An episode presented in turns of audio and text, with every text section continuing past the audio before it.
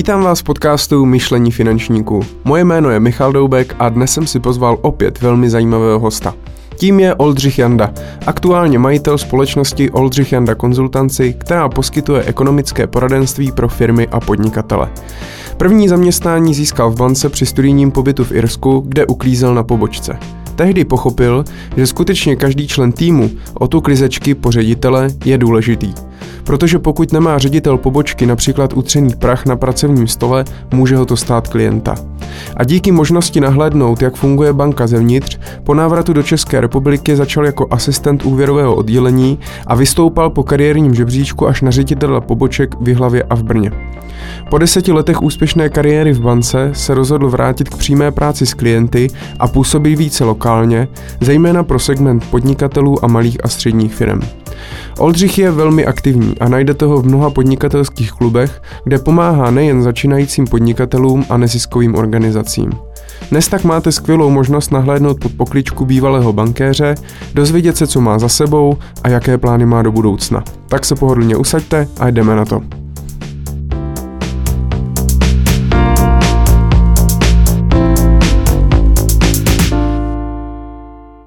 Oldo, já tě vítám u nás ve studiu a jsem moc rád, že jsi přijal pozvání do našeho pořadu Myšlení finančníků. Já moc děkuji za pozvání, Michale. Já se všech hostů na začátku ptám, jakým způsobem se vůbec dostali do finančního světa a do financí, protože ne vždy je to dětský sen stát se finančním poradcem, analytikem, majitelem poradenské společnosti nebo bankéřem. Jak to bylo u tebe? No, to já musím mít hodně zpátky. Eh, já jsem studoval eh, všeobecné gymnázium, nebo všeobecnou větev gymnázia v Brně. A poté, co jsem eh, v odmaturoval, nebo když jsem končil, tak jsem přemýšlel nad tím, kam dál a chtěl jsem pokračovat v tom všeobecném vzdělávání, protože obecně mě baví se učit a dovídat se nové věci.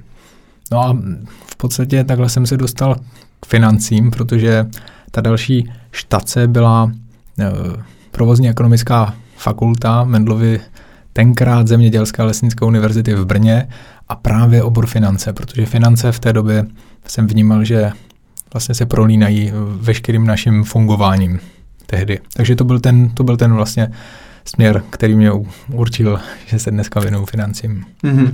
A ty jsi teda studoval, to se datuje v roce 99, jsi začal vysokou školu, skončil jsi v roce 2004. Ano. A e, já tady mám ještě poznámku od tebe, že e, v roce 2004 jsi byl na Erasmu, v Irsku mm-hmm. a tam si taky zažil poměrně, poměrně dost a v podstatě se tam odstartovala tvoje kariéra uh, bankéře.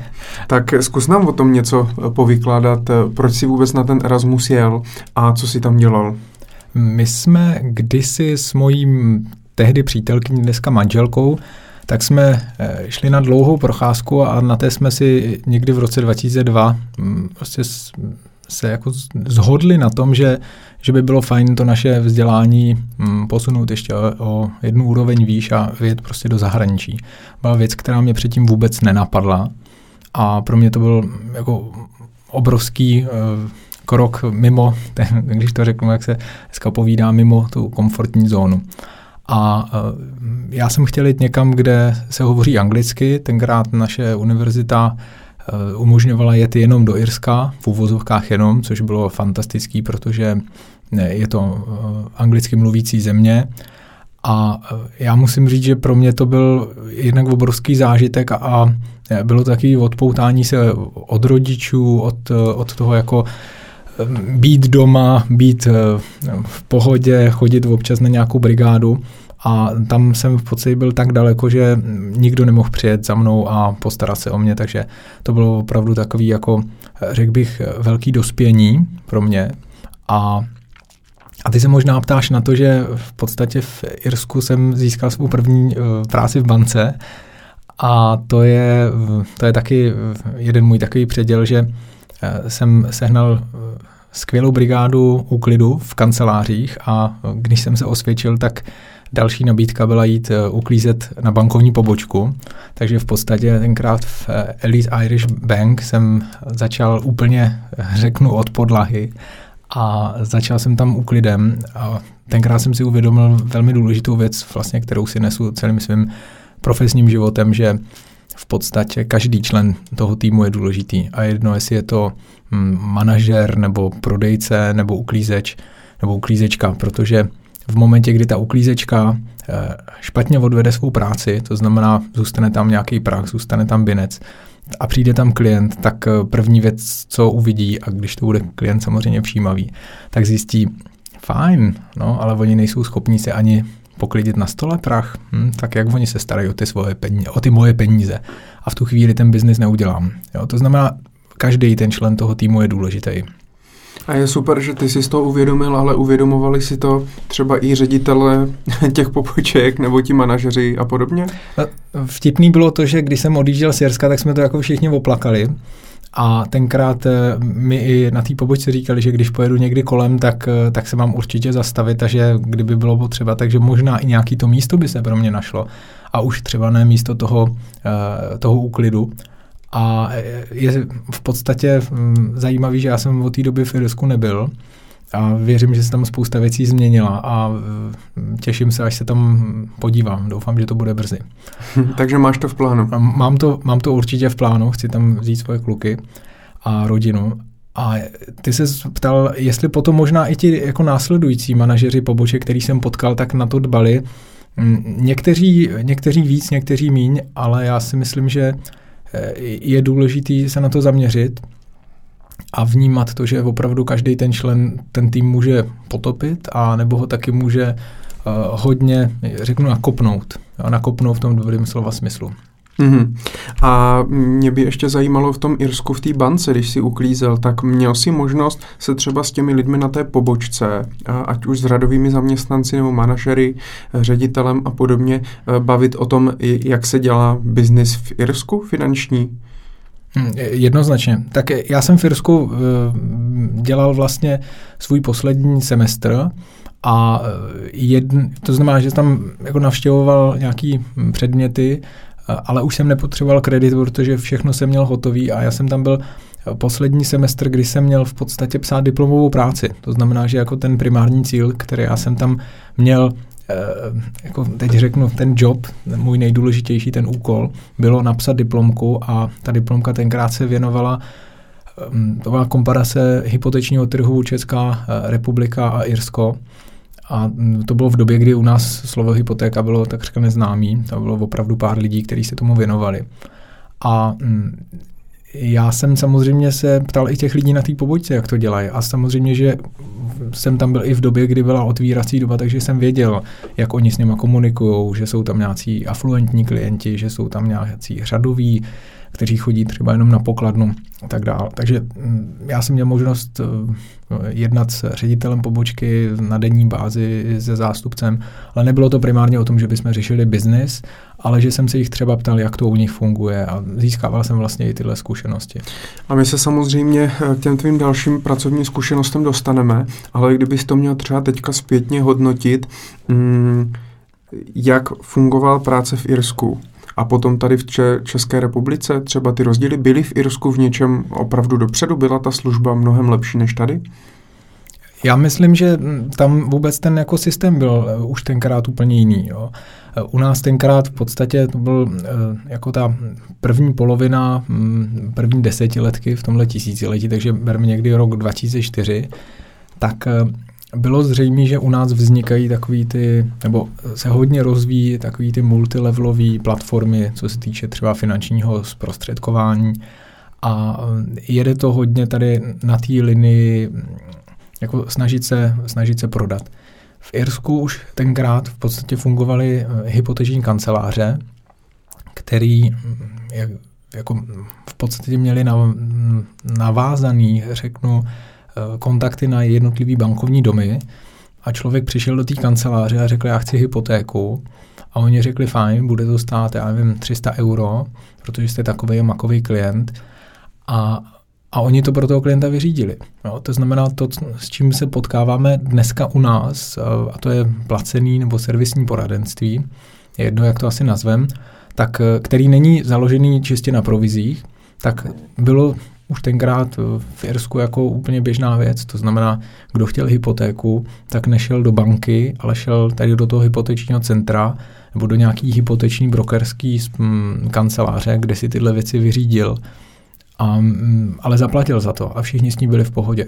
Jo, což si myslím, že už tenkrát eh, bylo jako velmi odlišný.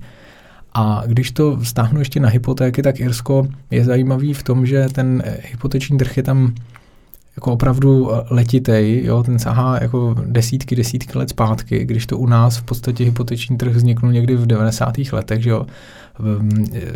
Já nevím, 95. rok hypoteční zástavní listy se objevil termín a, a teprve to nabíhalo, to znamená, my jsme se to kolikrát učili a znám prostě lidi, kteří měli jako jedny z prvních hypoték u nás a oni eh, se to učili, jak ti klienti, tak se to učili i ti lidi na těch přepážkách. Jo. Takže v tom si myslím, že ten biznis byl jiný. A jiný bylo i to, že jak já vnímám Irsko, dneska zpětně ta zkušenost, hodně se jelo na eh, jako věcnost. To znamená, eh, formality jsou důležitý, ale důležitý jsou ta věcná stránka té věci. To znamená nepřeformalizovávat všechno, ne, nepředokumentovávat, jo, nemít příliš mnoho papírů, ale spíš udělat ten biznis. A to si myslím, že se nepro, neprojevovalo jenom v bankách a ve službách obecně, ale třeba prostě i v tom, že uvedu takový jako velmi jednoduchý příklad. Já jsem jeden den šel po silnici v Irsku a a najednou tam byla díra, ačkoliv tam ještě dopoledne jezdili auta, tak odpoledne tam byla obrovská díra a e, pracovali tam dělníci, šel jsem tam v noci, ti dělníci to měli osvětlený a pořád tam pracovali a šel jsem tam druhý den a byl tam asfalt a jezdili tam auta. Jo. A to je jako na naše poměry, to by musel být absolutně kalamitní stav, aby se něco takového stalo a v Irsku tohle bylo běžný. Ty jsi teda jel na nějaký Erasmus, tam si nazbíral nějaké zkušenosti. Ty teda, jak vykládáš, považuješ za velmi cené. Takže dá se to říct, že doporučuješ dneska každému mladému člověku eh, vjet takhle třeba na Erasmus nebo do zahraničí, aby získal uh, nějaké zkušenosti?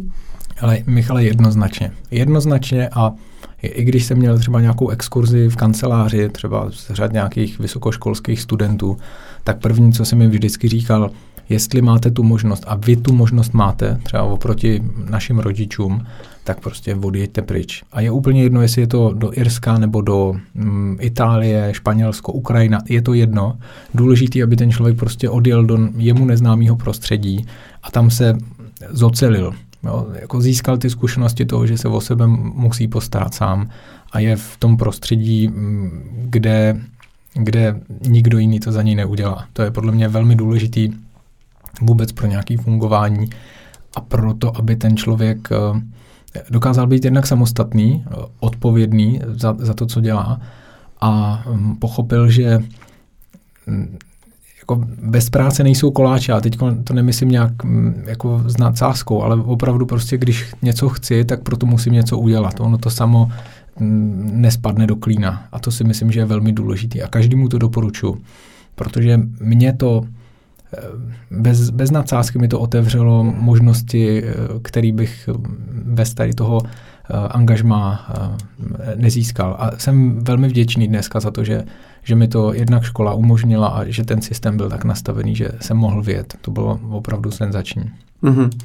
Ale ty si ještě předtím, než si jel do uh, Irska, tak si předtím v průběhu studia, tady mám, že si pracoval v OVB Alfinance, že si jako jeden z mnoha uh, prošel tady touhle firmou. Uh, to vzniklo, to vzniklo jak? Já mám pocit, že mm, onehdá v nějakém rozhovoru Uh, si říkal, že jsi byl pod ředitelstvím uh, pana Lukeše, který vlastně teďka spolu vlastní Partners.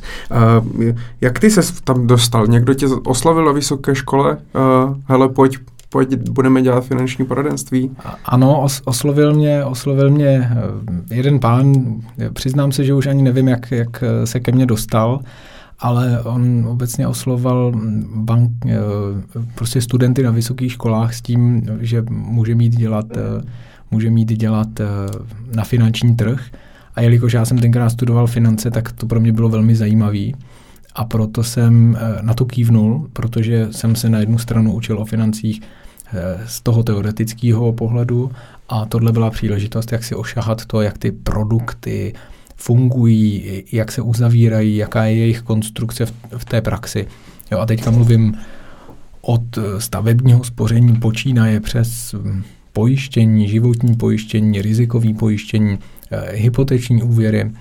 Tenkrát právě tady v OVB v podstatě hypotéky se moc nedělaly a já jsem byl jeden z prvních, který, eh, který nějakou hypotéku tenkrát zprostředkoval, ale oni nebyli provizovaný, takže já jsem z toho tenkrát nic neměl, ale ale měl jsem z toho eh, to, že ti klienti prostě si koupili svůj byt, který pro ně byl vysněný a to byla, to byla jako velká satisfakce, protože já se přiznám, že to pro mě nebyl tenkrát jako takový ten životně důležitý zdroj příjmu. Byla to, mm, byl to fajn přívidělek a e, obrovská zkušenost toho zjistit, jak tyhle věci fungují.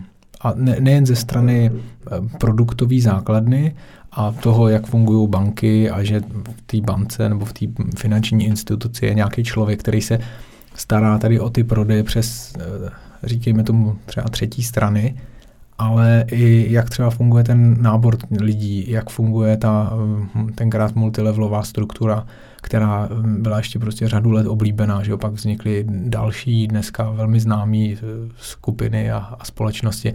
Takže hm, já si myslím, že tenkrát to už byl nějaký zajetý biznis, ale bylo to pořád hodně v plenkách. Ty jsi v OVB byl zhruba necelé dva roky. Kam si to tam až dotáh? Já jsem to dotáhl v podstatě na, na nějakého prodejce, už, už si nepamatuju ty úrovně, ale nedotáhl jsem to nikam daleko. Jo, to, to určitě ne. Mířil jsem na nějakého toho základního tým lídra, který se jmenoval nějak GST nebo něco takového, ale v podstatě tam jsem se nedostal.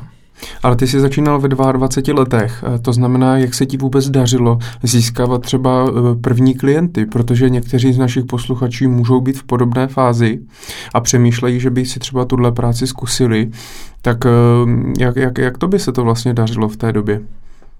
Mm, já jsem ne, neměl jako takový ten, řeknu úplně, motor té nutnosti. Jo? Že v podstatě, když jsem Samozřejmě, že jsem měl vytvoření nějaké skupiny nebo seznamy potenciálních zájemců, klientů a většinou to byly z řad přátel známých, což byl relativně problém v tom, že to většinou byli studenti a nebo potom jejich rodičů, mm, což bylo problém v tom, že oni mě třeba znali delší dobu a byli skeptičtí vůči tomu, proč já bych jim měl radit s financema, když jsem jsem v podstatě ve věku jejich syna. Takže nejlépe se mi v podstatě fungovalo uh,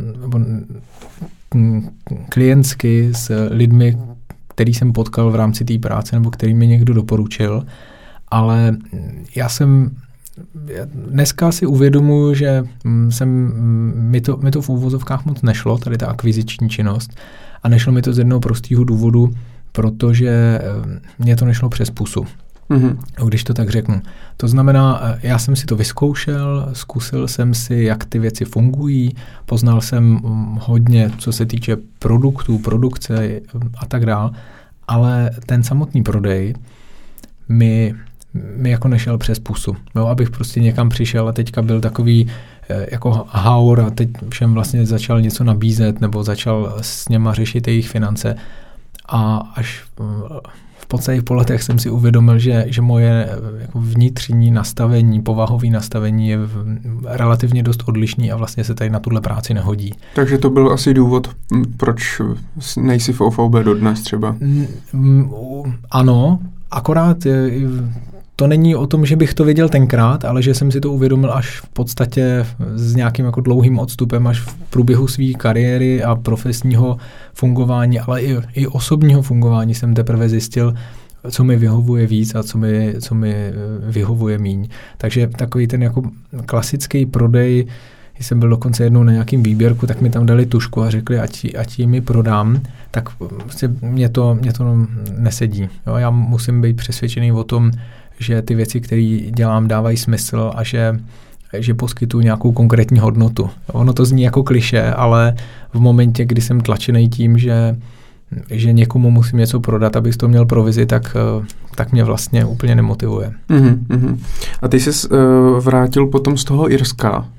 A šel jsi teda pracovat eh, do tvého prvního zaměstnání, co se týče už, dalo by se říct, bankéře možná.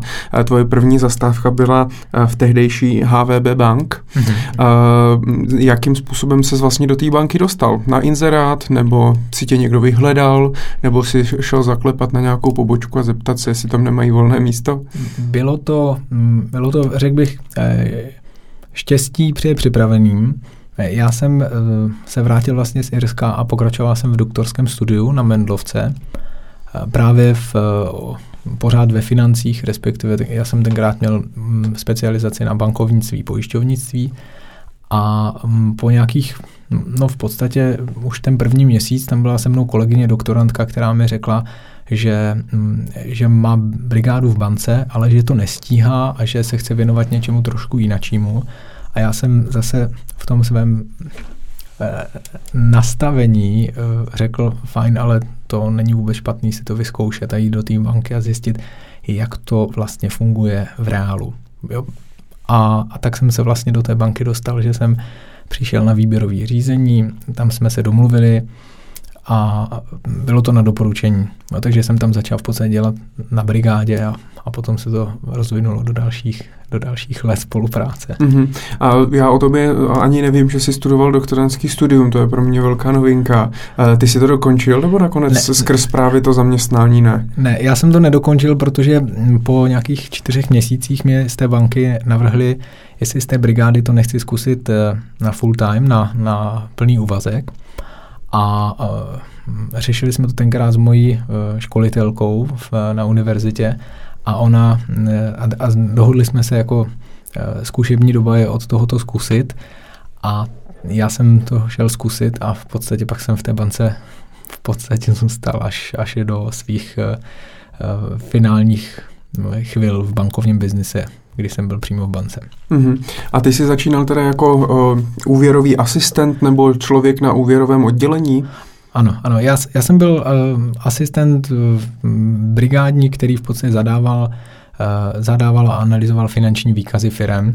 A tenkrát mi prostě těma, během těch pár měsíců to byla skvělá škola, protože mi rukama prošlo stovky finančních výkazů a měl jsem možnost prostě posuzovat taky malý, střední firmy a to množství prostě člověka zocelí v tom, že tam začne eh, vnímat ty hm, jako zajímavosti, to, jak ta firma funguje, jak nefunguje, co se jí daří, hm, na základě čeho ona vlastně dělá ten svůj biznis. Všechno z těch finančních výkazů se v podstatě dá vyčíslit. Takže to, to byl ten můj start. A, a jelikož tam bylo několik prodejců, několik bankérů, kteří se starali o klienty, tak na, na tohle měli mě.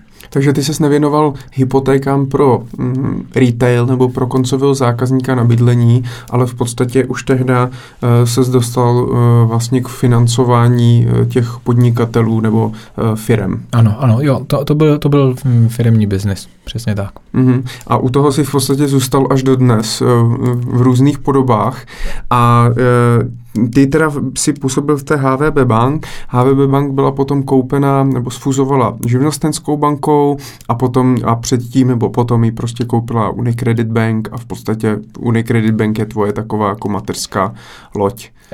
Ano, já bych to ještě možná trošku rozvedl. Já budu jedině rád, když nám to upřesníš. Eh, já jsem byl prvně v HVB nějakých pár měsíců, pak jsem tam začal eh, dělat eh, na, na pozici mm, vlastně na, na plné pozici a dělal jsem ale zase úvěrového analytika pro hypotéky právě. No, takže já jsem přešel na, tu, eh, na ten full time eh, na, na v podstatě k retailu a od tam eh, po několika měsících, respektive po nějakým tři čtvrtě roce, kdy, kdy náš záměr tenkrát byl, to, byl, se to jmenovalo Majordomus, měli na starosti v, HB, v HVB hypotéky, tak záměr byl vytvořit v podstatě nějaký detašovaný pracoviště v Brně, protože celý to úvěrový centrum bylo v Praze.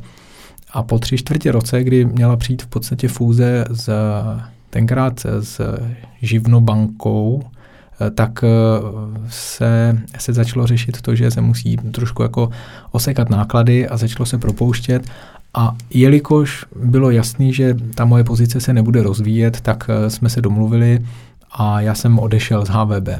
A odešel jsem tak, že jsem dva měsíce v podstatě byl bez angažmá a intenzivně jsem hledal práci nechápu, jak někdo, dneska zpětně nechápu, jak někdo nemůže najít práci, protože jsem v podstatě jako dva měsíce se intenzivně věnoval hledání práce a to znamenalo třeba 6-8 hodin denně, že jsem pracoval v podstatě, akorát na tom, že jsem si hledal práci. Jo. To znamená pro mě nezaměstnaný v úvozovkách. Bylo to, že jsem byl relativně dost vytížený.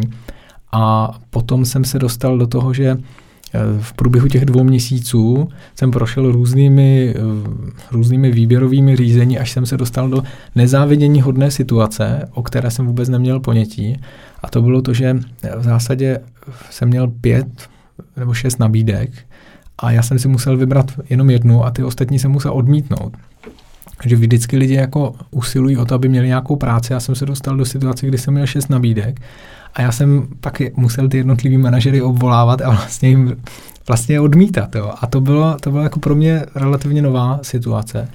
A domluvili jsme se tenkrát eh, s, eh, s mým pozdějším eh, dlouholetým šéfem v Živnobance a já jsem přešel do Živnobanky a přešel jsem tam na pozici komerčního bankéře, takže jsem se zase vrátil oklikou k těm, k těm komerčním podnikatelským úvěrům hlavně a a vlastně jsem přišel do Živnobanky, jenže v průběhu těch dvou měsíců se v podstatě oznámila ta fúze HVB a Živnobanky. Takže já jsem jako odešel z jedné banky a odešel jsem v dobrým eh, a přišel jsem do té druhé a teďka, když se to dozvěděli ti kolegové z té první banky, tak mi volali, hele, skvělý, tak už nám tam děláš předvoj.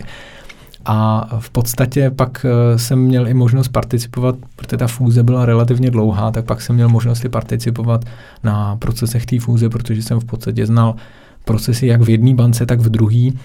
A bylo to pro mě velmi zajímavé. Protože... No, jestli nám teda můžeš ještě přiblížit, jak to tam šlo teda po sobě, protože jsou tam teda tři subjekty, HVB, Živnobanka a Unicredit. Kdo koho teda jak koupil, kdy co se jak sfuzovalo, pamatuješ si to ještě? Velmi dobře, velmi dobře. Zkusím to, aby to bylo nějak srozumitelný. HVB a Unicredit, italská Unicredit se domluvili na tom, že se že sfúzují. To se domluvili v roce 2006. Ale ta fúze měla v podstatě e, dva roky, e, ne odklad, ale prostě dvouletou, e, dvouletý období na to, aby ta fúze sama o sobě mohla proběhnout. To znamená, že ty banky sami o sobě se potom spojily v roce 2008, tuším, jestli, jestli to říkám správně. To znamená, že v průběhu tohohle času HVB eh, a Živnobanka fungovaly jako vedle sebe, až v roce 2008 se staly tou Unicredit Bank eh, Czech Republic, tak jak jsme ji potom znali. On později, že ho sfúzoval ještě se slovenskou eh, sestrou, takže už je to dneska Unicredit Bank Czech Republic and Slovakia. A vtip byl v tom, že ale HVB a uh, Unicredit se domluví na tom, že sfúzují, ale HVB jako taková byla v České republice vlastněna uh, rakouskou v centrálou pro střední východní Evropu. A tu měla pod palcem bank Austria Credit, Credit Anstalt, která byla jedna z těch X bank, který vlastně byly slepencem té české HVB. Takže to je ten důvod, proč vlastně byl HVB Potom byla živnobanka, ve které jsem byl v podstatě takřka dva roky, než to sfúzovalo do společné Unicredit. No takže ty dvě banky jeli pořád podle, vedle sebe. Ale já to říkám tak, že jsem nastoupil do HVB, byl jsem v Živnobance, ale pořád jsem byl v podstatě v té stejné instituci, protože pořád tam byli stejní lidi a mm, motalo se to kolem sebe. Mm-hmm. A ty když říkáš, že jsi nastoupil na tu pozici komerčního bankéře, ale pro teda firmní klientelu, eh, co si pod tím máme představit? Seděl si teda na pobočce a tam za tebou chodili majitelé firm, že potřebují něco financovat a ty si to domlouval, nebo? Mm, přesně tak. Já jsem byl ten klientský pracovník pro, řeknu, malý střední podniky, eh, pro, i pro živnostníky. Spadali jsme tenkrát pod eh, retail, pod pobočku, Eh, retailovou, která tenkrát, v, respektive pod regionální pobočku, a bylo to o tom, že jsme zpravovali nejen úvěry, ale i účty, i, i depozita, v podstatě kompletní servis bankovních služeb pro majitele firm, pro firmy, pro živnostníky a v některých případech i pro nějaký neziskový organizace, jo? prostě pro právní subjekty.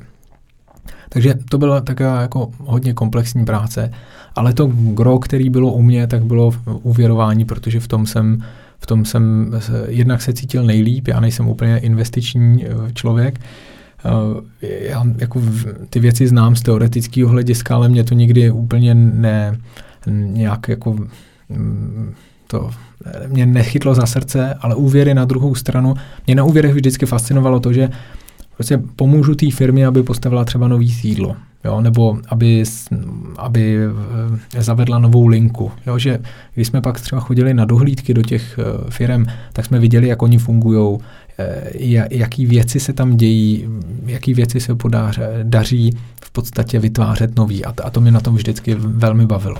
Ale ty jsi ale nebyl v té pozici, kdy za tebou přišel majitel firmy a řekl ti, já bych chtěl zafinancovat toto a ty jsi řekl ano nebo ne.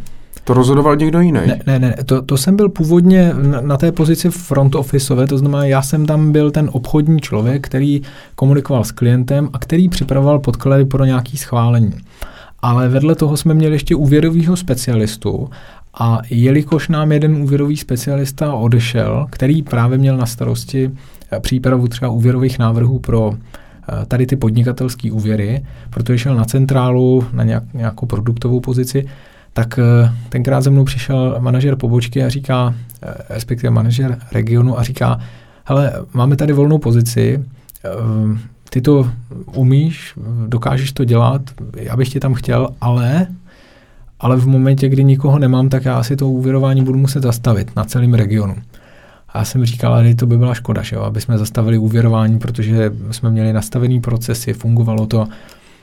A tak v podstatě příležitost, eh, eh, příležitost se má chytnout za pačesy, takže jsem na to kývnul a v podstatě po nějakém mm, roce a něco jsem, jsem se posunul uh, tady na tu pozici toho úvěrového specialisty tenkrát, který měl na starosti právě jednak zpracování tady těch úvěrových návrhů, který šli potom ke schválení a který uh, zajišťoval i metodickou podporu pro, pro pobočky v regionu. A tenkrát pod nás padala od hlavy po Olomouc vlastně všechny pobočky tady prostě v, v Brně pobočky a tak. Kolik takových případů si jako třeba denně, denně zpracoval, nebo měsíčně, nebo jak?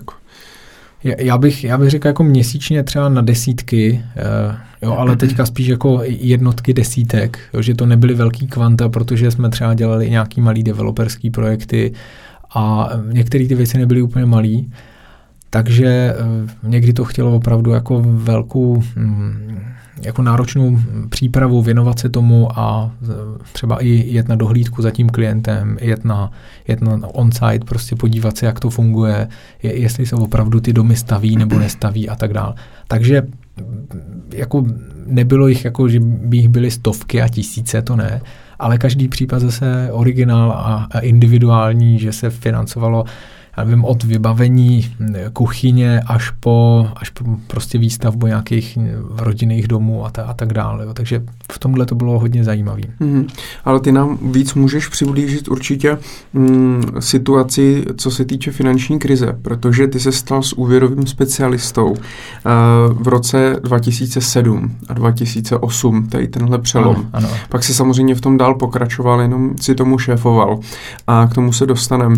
Ale to znamená, zažil si na tom úvěrovém oddělení asi nějaký ten hype, kdy v podstatě před tou krizí si myslím, že se půjčovalo hodně, ekonomika byla nahoře, všichni měli dobrou náladu, všechno bylo bez problémů a najednou vlastně se se něco stalo a třeba se to zastavilo a zvlášť třeba pokud jste financovali developerské projekty, tak vím, že, že ti developeři nebo stavební firmy a podobně, tak měli docela velký problém.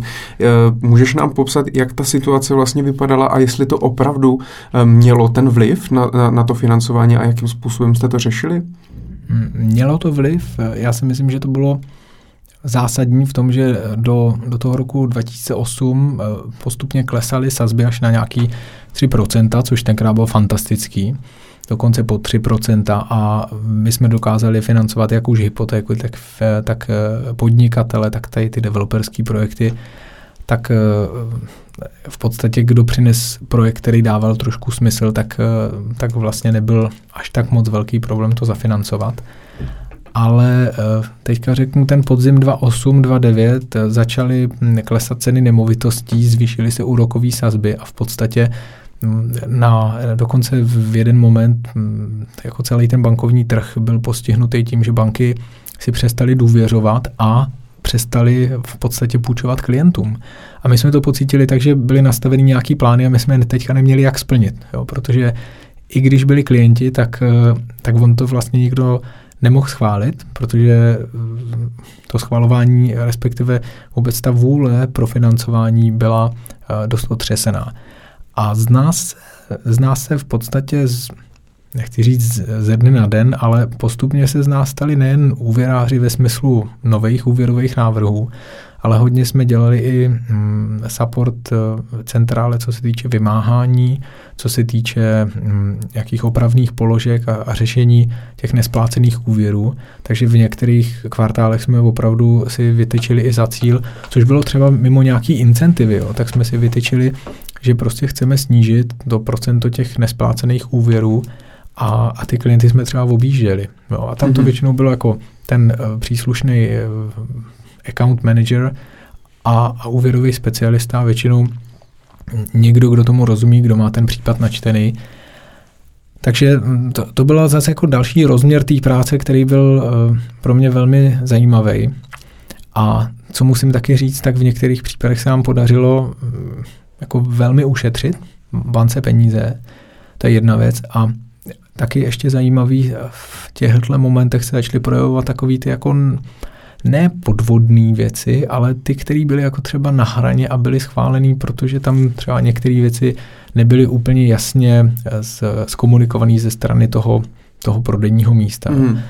A, a to si pamatuju, že jsem třeba na tyhle, na tyhle témata dělal i nějaký investigace a byly to, a nebylo to jako v úvozovkách náplní té práce jako primárně, ale zase to hodně pomohlo třeba k tomu pochopit, co se v tom, v tom biznise děje, protože eh, mě vždycky zajímalo jako jít víc do hloubky, jo, nejenom to hrotit. Jak jsme se bavili na začátku o, o tom přímém prodeji, tom multilevelu, tak nesekat to jak baťa cvička, ale jít víc do té podstaty, to znamená, proč se to stalo, můžeme s tím něco udělat, můžeme nastavit ten proces tak, aby v budoucnu se něco takového neopakovalo.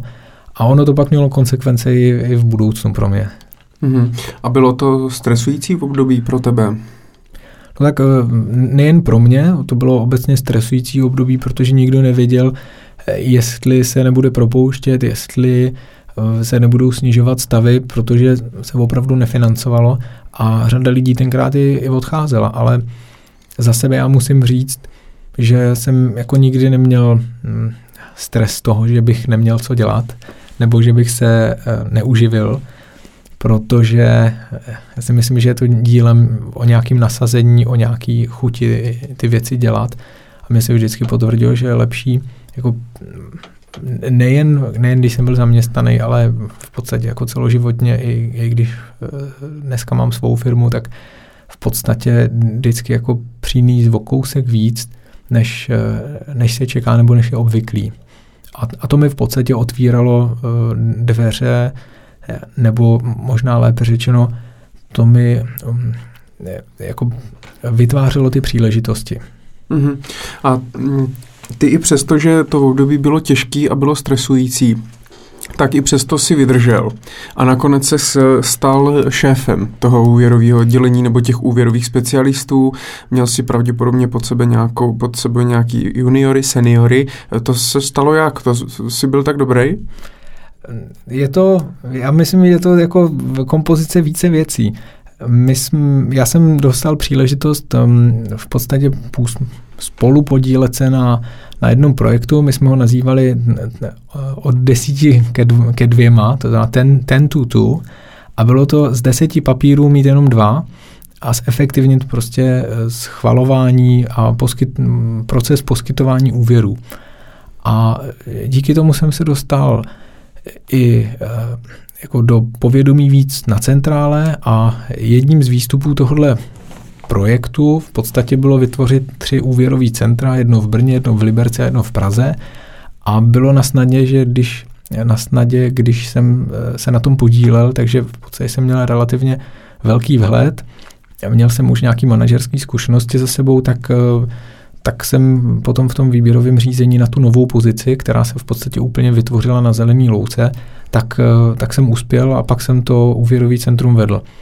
A to byl v podstatě takový ten, jako když se vrátím úplně zpátky, když jsem nastupoval v bance, tak jako jeden z předpokladů byl, aby vzniklo v Brně nějaký úvěrový centrum. A ono se pak jako různými oklikami potom tak skutečně stalo. To znamená, že to, když jsem nastupoval kdysi prostě eh, na tu pozici toho úvěrového analytika, kdy všichni byli v Praze, já jsem byl detašovaný pracoviště v Brně, tak ono se to pak s, s odstupem nějakých tří let potom realizovalo znovu. Jo, nebo čtyř let se to realizovalo potom ve skutečnosti. Akorát už to nebylo detašovaný pracoviště o nějakých pár lidech, ale bylo nás na začátku nějaký 10, pak se to různě rozrůstalo na 11, 12, pak se zase nějaký, jo, nějaký brigádníci a tak dál. Takže to, to bylo pro mě úžasný tvůrčí období, kdy jsme nastavovali procesy, kdy kdy ten tým vznikal a já na to velmi rád vzpomínám. A jak moc se ta pracovní náplň pro tebe změnila? Protože být pouze úvěrový specialistou, teď nechci urazit žádného úvěrového specialistu, ale být ten uh, jednotlivec v nějakém týmu anebo celému tomu oddělení šéfovat, tak i přibyde tam asi zodpovědnosti, práce a podobně. Tak v čem byl ten největší rozdíl? Já bych to vzal k takovému přirovnání. Jo. Mě, když chodili právě studenti zrovna třeba na to, do toho úvěrového centra na exkurze, eh, tak eh, já jsem si jich vždycky ptal, co chtějí dělat a všichni chtěli dělat manažera, chtěli dělat ředitele. A já jsem se jich ptal, dobře, ale co je, co je to nejdůležitější na téhle práci? Jo? Proč, proč je jako tak těžká? A, a oni mi říkali, no protože člověk musí rozhodovat a, a protože mm, má větší odpovědnost eh, a, a má větší možnosti a prostě může chodit do práce, kdy chce. A různý odpovědi. Já jsem říkal, no, akorát ono je to vlastně ono je to vlastně trošku jinak. Jo. Vtip je v tom, že manažerská práce je o tom, a to se změnilo hlavně mě, že člověk je zodpovědný za něco, co už neudělá sám. Jo, když jsem prodejce a jsem, eh, nebo jsem šéf malý pobočky, tak eh, kolikrát jsem viděl, že třeba ten šéf té pobočky nemusel být manažer, protože on, když, když dělal dvakrát tolik, tak prostě splnil plán celé pobočky. Ale nás už bylo tolik, že, že v podstatě už to nebylo možné udělat v jednom člověku. A to je ten jako mm, moment té podle mě manažerské práce, kdy mám tolik odpovědnost za takový výsledek, který už nejsem schopný udělat sám a tím pádem ho musím udělat přes lidi. A s těma lidma musím nějak komunikovat, musím s něma nějak výjít musím uh, zajistit to, aby byli v nějakém bezpečném prostředí, kde budou motivovaní a kde vůbec tu práci budou chtít dělat. A mně jako člověku v tom musí být ještě dobře. A pro mě třeba vztahy jsou a byly vždycky důležitý, takže, eh, takže to nebylo jednoduché v některých třeba vypjatých momentech eh, mý kariéry v tom udržet vlastně tu um, tu pohodovost eh, toho místa, protože třeba když se potřebuješ s někým rozloučit z, z nějakého důvodu, tak eh, většinou to má nějaké emoce a, a pak to, pak pro mě je důležité, aby tyhle věci se zvládly a aby, aby jsem, já se v tom cítil dobře. A měl jsi vůbec ještě přístup k těm eh, koncovým zákazníkům, to znamená k těm firmám, nebo už si to jenom řešil zprostředkovaně přes ten svůj tým? Měl, měl, protože my jsme tam v podstatě, eh, já jako šéf toho úvěrového centra a pak někteří vybraní tým lídři mm, nebo seniorní pracovníci, tak jsme v podstatě řešili, řeknu, eh, jako druhotnou kontrolu eh, těch zpracovávaných případů. Znamená, ze začátku se kontrolovali všechny, potom se kontrolovali v, v nějaký vybraný vzorky, prostě co se zpracovalo, tak některé věci se zkontrolovaly. Vždycky se kontrolovaly případy, který zpracoval někdo juniorní nebo nově nastoupivší. A to byl ten moment, kdy já jsem vlastně zůstal pořád v kontaktu s tou realitou, co se děje, jak se děje, to mě by asi ani moc nebavilo jako eh, z toho vypadnout, protože to podle mě je důležité jako vědět, eh, to říkám znát, znát ligu, jo, vědět, co se vlastně děje. A, a pak eh, se taky člověk dostane do úplně jiné pozice v momentě třeba vyjednávání na centrále ohledně nových procesů a tak dál, kdy já jsem si ty věci nepotřeboval vymýšlet nebo se je dovídat od někoho zprostředkovaně, protože jsem je sám zažíval. Jo, takže mm-hmm. o, to, o to to bylo jako pro mě jednodušší. No a já se tady koukám do toho tvýho životopisu a ty si vlastně mm, tady tuhle pozici získal v 28 letech. Byla to vlastně možná taková první větší manažerská pozice. A to mně přijde docela brzo, protože ti není ani, nebylo ti ani 30. A, takže to asi považuješ za úspěch. Považuji to za úspěch určitě jednoznačně. Mě to, jednak mě to bavilo a jednak jsem k tomu směřoval. Eh, byl to jeden z mých cílů. A já tady musím ale říct jednu věc v tom, že eh, ten začátek byl velmi, velmi zajímavý a podnětný pro mě, inspirativní. Akorát, že po nějaký době, a to je možná, eh, možná taky jako můj vzkaz pro mě samotného do budoucna, který si od té doby sebou nesu, tak je to, že jsem se dostal do určitý fáze takový jako letargie, že jsem, že jsem najednou nevěděl, eh, co dál, jak dál, proč dál, proč jsem vlastně tady na té pozici, protože to, to byl jako dream job, jo. Já jsem k tomu směřoval a najednou jsem tam byl a, a, a najednou jsem, najednou jako v úvozovkách ta moje motivace tam fungovat jako velmi opadla. Až jsem uh, došel k tomu, Eh, s, samozřejmě za podpory třeba nějakých mentorů a, a lidem mě otevřeným a zku, velmi zkušeným, že, že jsem v podstatě si splnil ten cíl, ale neměl jsem nastavený další cíl. A my lidi jsme hodně postavení na tom, že potřebujeme k něčemu směřovat. A v momentě, kdy nesměřujeme, tak se začneme jako ztrácet, jo, začneme bloudit. A já jsem se vlastně dostal do velmi podobné situace, kdy, kdy jsem eh, jako si splnil ten sen, ale neměl jsem další a najednou jsem vlastně byl v situaci, kdy jsem nevěděl, co, co a jak dál. Jo. Jako centrum fungovalo, bylo to nastavené, mm, šlapalo to, bylo to fajn. A já jsem vlastně teďka začal řešit, co dál. A to je, to je zajímavý moment. To znamená, já jsem do dneška to považuji za, za úspěch a za práci, která mě nesmírně bavila. A uvědomuji si, že jsem tenkrát potom, až to začalo všechno fungovat, potřeboval jít dál. A jak si to nakonec teda vyřešil? Tady tu jsou krizi v 28 letech. Oženil jsem se a, a založil jsem rodinu.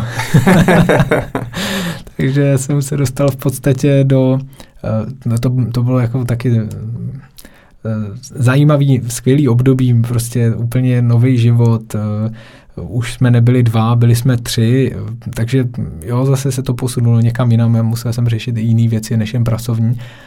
A, a potom tomu přihrála nějaká náhoda, i když náhody asi um, možná ani neexistují, ale zase já jsem byl připravený na to se případně někam posunout, Eh, ale než jsem se stačil po něčem začít eh, rozhlížet a dívat, tak eh, za mnou tenkrát přišel můj můj nadřízený a řešili jsme to, že jedna pobočka není, není obsazená, že tam vznikl nějaký díky interním přesunům tam vznikl nějaký mm, moment neobsazenosti manažerského místa a já jsem si kolikrát jako v uvozovkách stěžoval, že ty pobočky nám nedodávají dostatek materiálu na zpracování, to znamená dostatek těch nových úvěrových žádostí.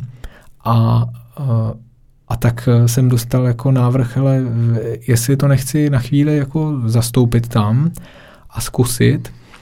A to byl vlastně moment, kdy jsem se z toho, řeknu, podpory obchodu kdy jsme podporovali jak hypotéky, tak ty eh, podnikatelské úvěry, tak jsem se posunul do, do toho pole těch, toho jako přímého biznesu. Zase jsem se vrátil do, na, na ten front office, akorát už ne v pozici řadového pracovníka, ale jako šéfa pobočky. Mm-hmm. A proč jsi to přijal, tu nabídku? Bylo to i skrz to, že jsi říkal, jo, to může být další nějaký cíl posunout se v té kariéře trošku někam jinam? Ne, tak je, jednoznačně, protože jako vždycky, vždycky obchodníci a lidi v biznise, myslím v salesu, tak jsou vnímaný jako ty, který, který tu firmu živí. Jo, a, a u nás to bylo stejně a bez, bez toho, aniž by člověk v tom salesu prostě to sám zažil a věděl, jak ty věci fungují, tak, tak by ten biznis nemohl nikdy pochopit úplně, úplně zcela. A já jsem ho znal, řeknu, na, z pozice toho řadového pracovníka, a ta manažerská pozice mě lákala A byl to skok, mm, byl to zase jako krok někam do nějaký mm, jako nekomfortní zóny pro mě, mimo tu mou komfortní zónu, kdy vím, jak to funguje, co funguje, co se má dělat a tak dále. Takže to bylo, to bylo jako zase nějaký posun zvyšování svý, svý kvalifikace a svých schopností. A ty si teda řídil uh, normální klasickou obchodní pobočku. Tak jak známe pobočky bankovní, tak ty si řídil jednu z nich. A, ano, byla to pobočka v Hlavě a měl jsem na starosti hlavní pobočku, což my jsme to měli ještě jako rozkastovaný a ta hlavní pobočka měla pod sebou ještě pobočku v Třebíči a postupně tenkrát eh, došlo k, jako k, jako pří, k přípravě expanze pobočkové sítě, tenkrát Unicredit, takže se připravovala pobočka v, ve Žďáru nad Sázavou, v, v Havlíčkově Brodě, takže to bylo taky jako hodně akční období. Mm-hmm. A v, v tom období, kdy jsi teda dělal manažera pobočky, tak uh, zajímalo by mě, měl jsi vždycky čistý stůl? Neměl, ne. Takže si možná nedostatečně komunikoval s, s, s těmi, co tam uklízeli.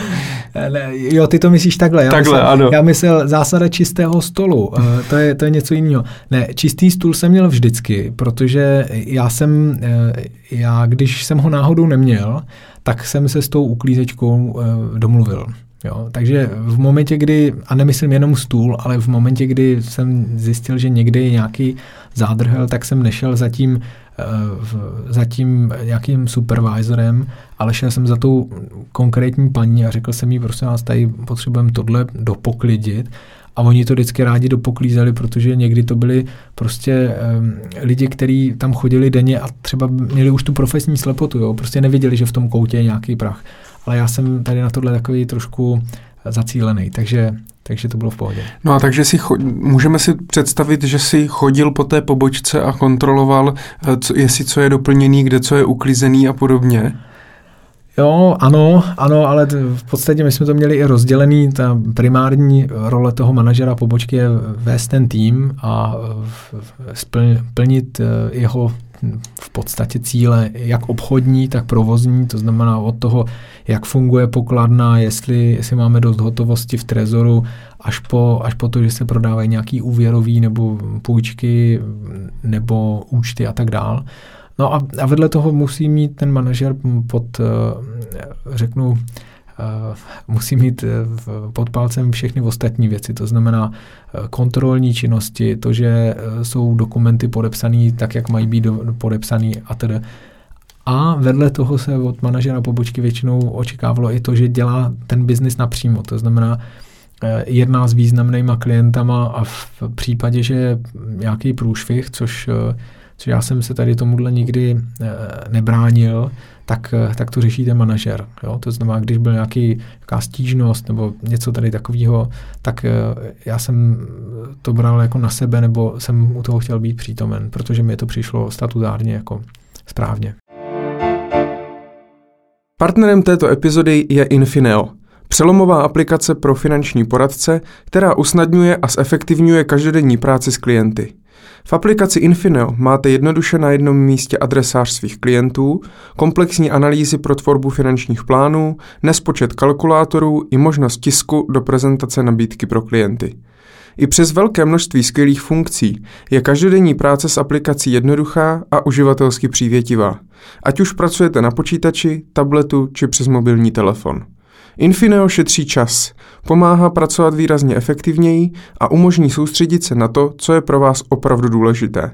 Chcete-li si aplikaci Infineo zdarma vyzkoušet, stačí se podívat na webové stránky www.infineo.cz.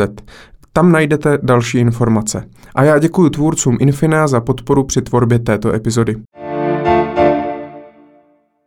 Já vím, že v té pobočce samozřejmě uh, máte nějaké čísla, něco, co musíte splňovat. Někomu se spovídal.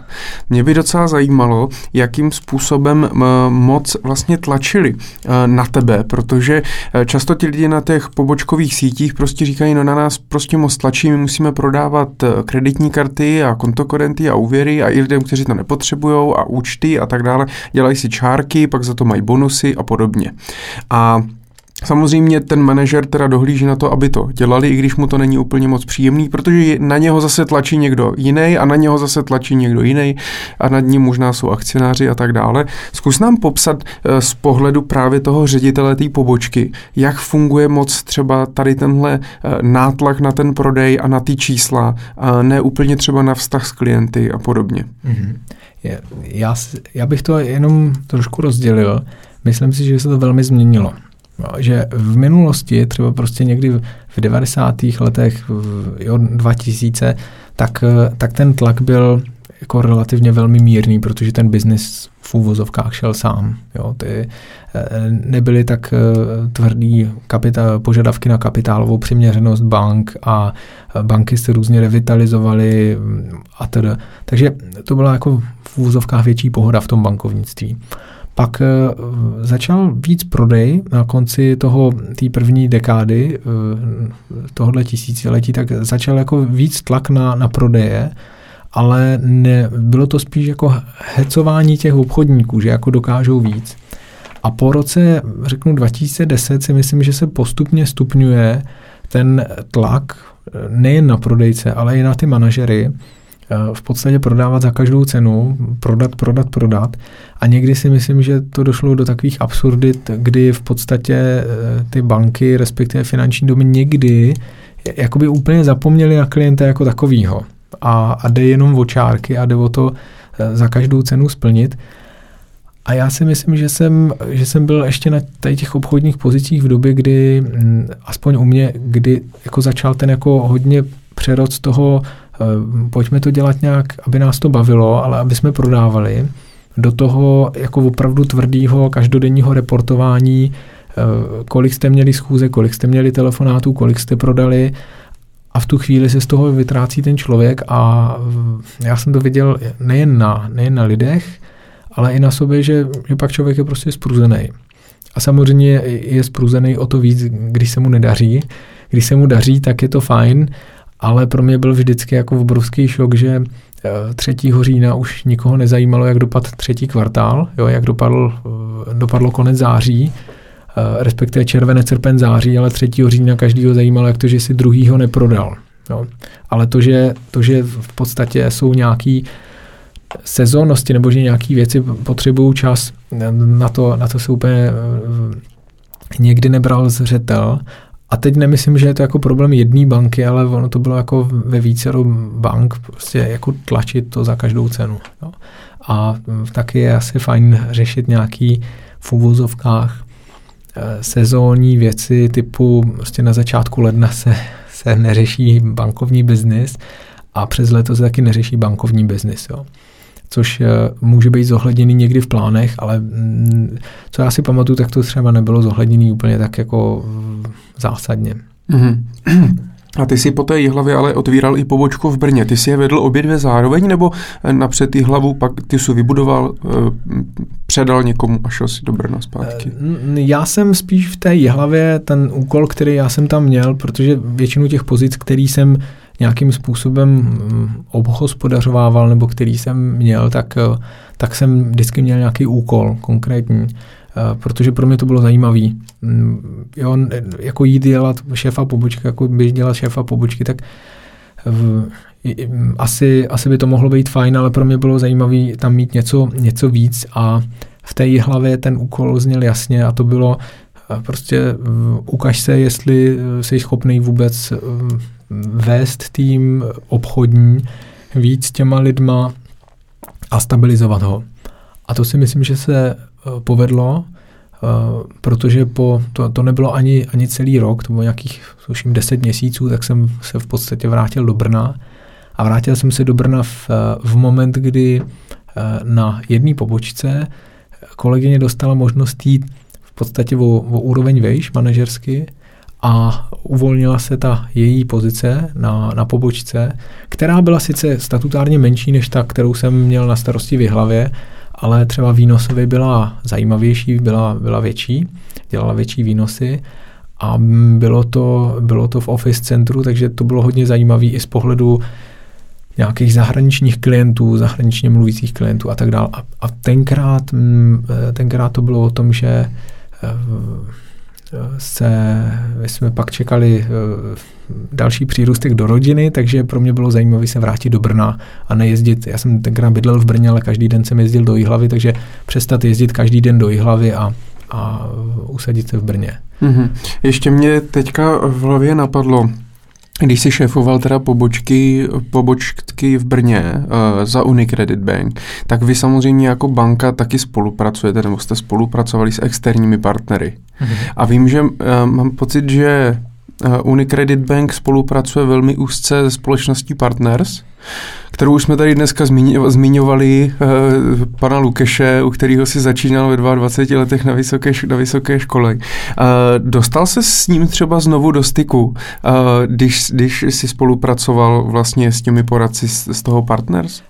Já jsem ho potkal na nějaký konferenci a akorát, že ten, jako Radim Lukeš byl v podstatě o úroveň výš, já jsem tenkrát měl, já jsem to možná nezmínil, to byl uh, Vlastík Balia, uh, tak oni se potkali, tuším, v basketu někde, tak, tak to byl můj přímý nadřízený a v podstatě on tenkrát přivedl do, do OVB v tom roce 2002, 2001, něco takového, tak přivedl uh, Petra Borkovce, a který je dneska že jo, s Radimem Lukešem spolumajitel Partners a vtip byl v tom, že já jsem měl pobočku v podstatě eh, několik pater pod cílem Partners, takže eh, se znám jako víc eh, s Petrem Borkovcem a s tím jsme kolikrát jako komunikovali i v rámci potom mýho dalšího působení v bance ale eh, pro eh, v, te, v tehdejší době, kdy já jsem byl na pobočce tam tak eh, v Brně, tak skutečně tenkrát Partners byli jako význa, jeden z nejvýznamnějších hm, spolupracujících subjektů s Unicredit.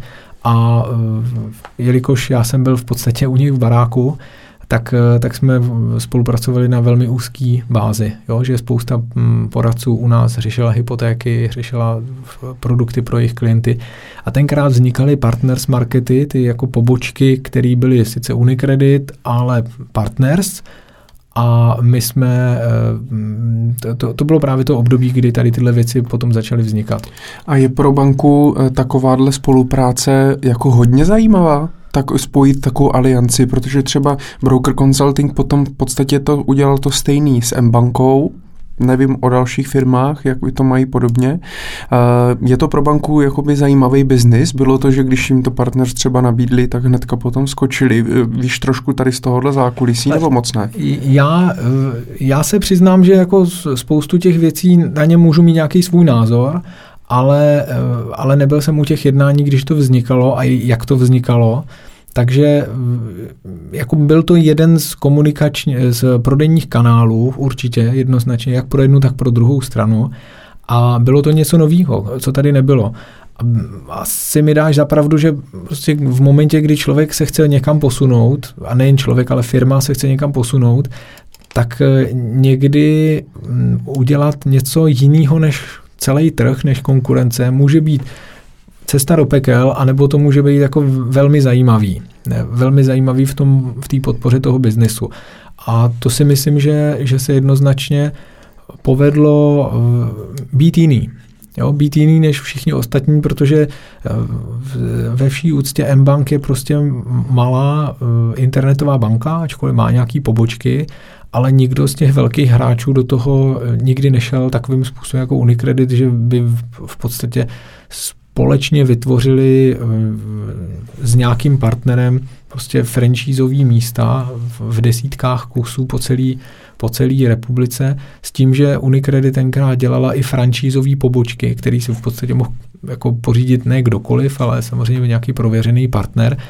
A to byl taky jako zajímavý koncept který si myslím, že, že by nebyl schválený bez toho, aniž by tam nebyl nějaký předpoklad nebo očekávání toho, že to, že to bude biznisově zajímavý. Jo? Třeba ne hned, ale v nějakém horizontu určitě jo. Takže si myslím, že v tomhle Unicredit byla jako velmi inovativní. Mm-hmm.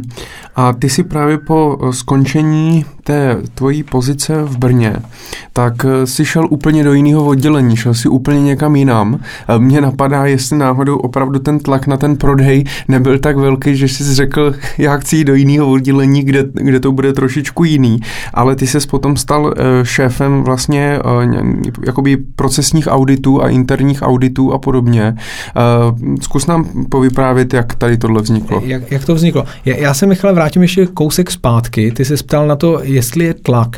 Já jsem ten na, na prodeje pro manažery poboček.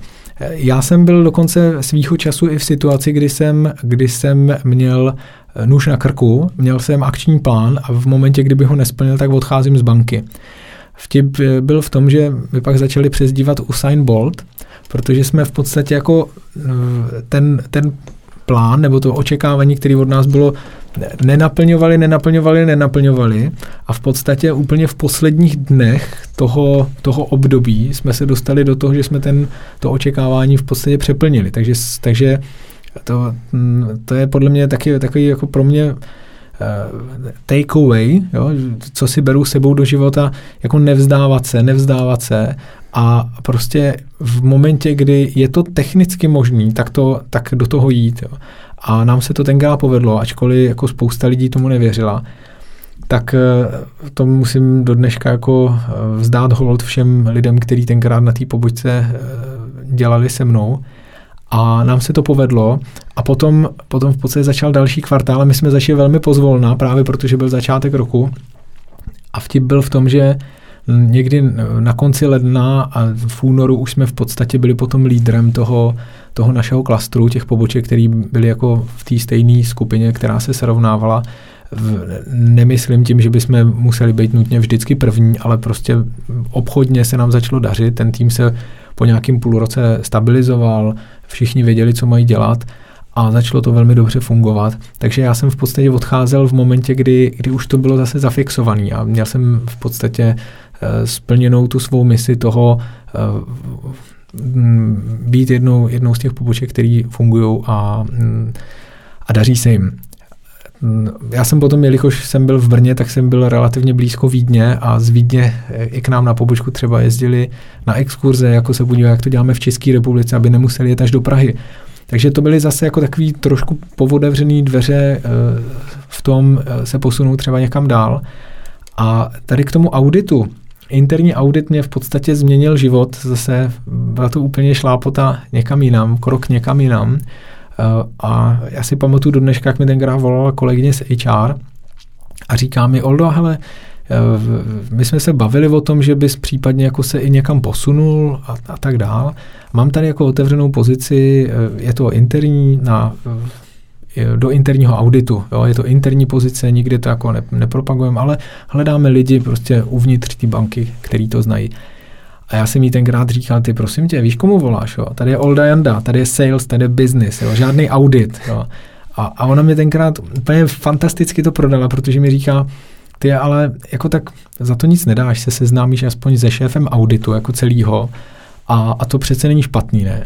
Říkám, to vlastně není špatný úplně tak jsem tenkrát jel do Prahy na schůzku, eh, na setkání. Potkal jsem se se svým jako opravdu uh, úžasným šéfem, inspirativním Jakubem a Jakubem Merklovským a vtipný bylo to, že, mm, že my jsme se potkali jednou a když on mi začal vykládat tu koncepci, kam ten audit chce vést, kam ho chce směrovat, co by mělo být v podstatě jako i tím mým úkolem, víc jako propojit eh, audit jako tu kontrolní složku s biznisem a s ostatníma útvarama v té bance a stát se agentem, my jsme tomu říkají agent změny. Jo? To znamená, přijdeš na něco, co nefunguje, tak eh, jako nedávat ty výtky a důdky za to, že něco nefunguje, ale snažit se o to, aby se to změnilo. Protože audit má jednu úžasnou vlastnost eh, a možnost, jo, jedinečnou, že eh, audit může přijít za nejvyšším vedením té banky a oni je poslouchají, protože audit eh, vystupuje nezávisle a snaží se přinášet nezávislý eh, hodnocení toho, co viděl.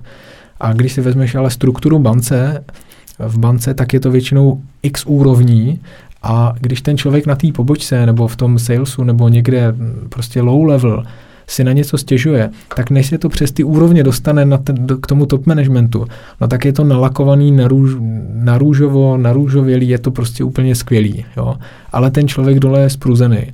A my jsme měli tu možnost prostě, že ty jako věci, které nefungují, jsme vlastně odkrývali a pojmenovávali jsme je.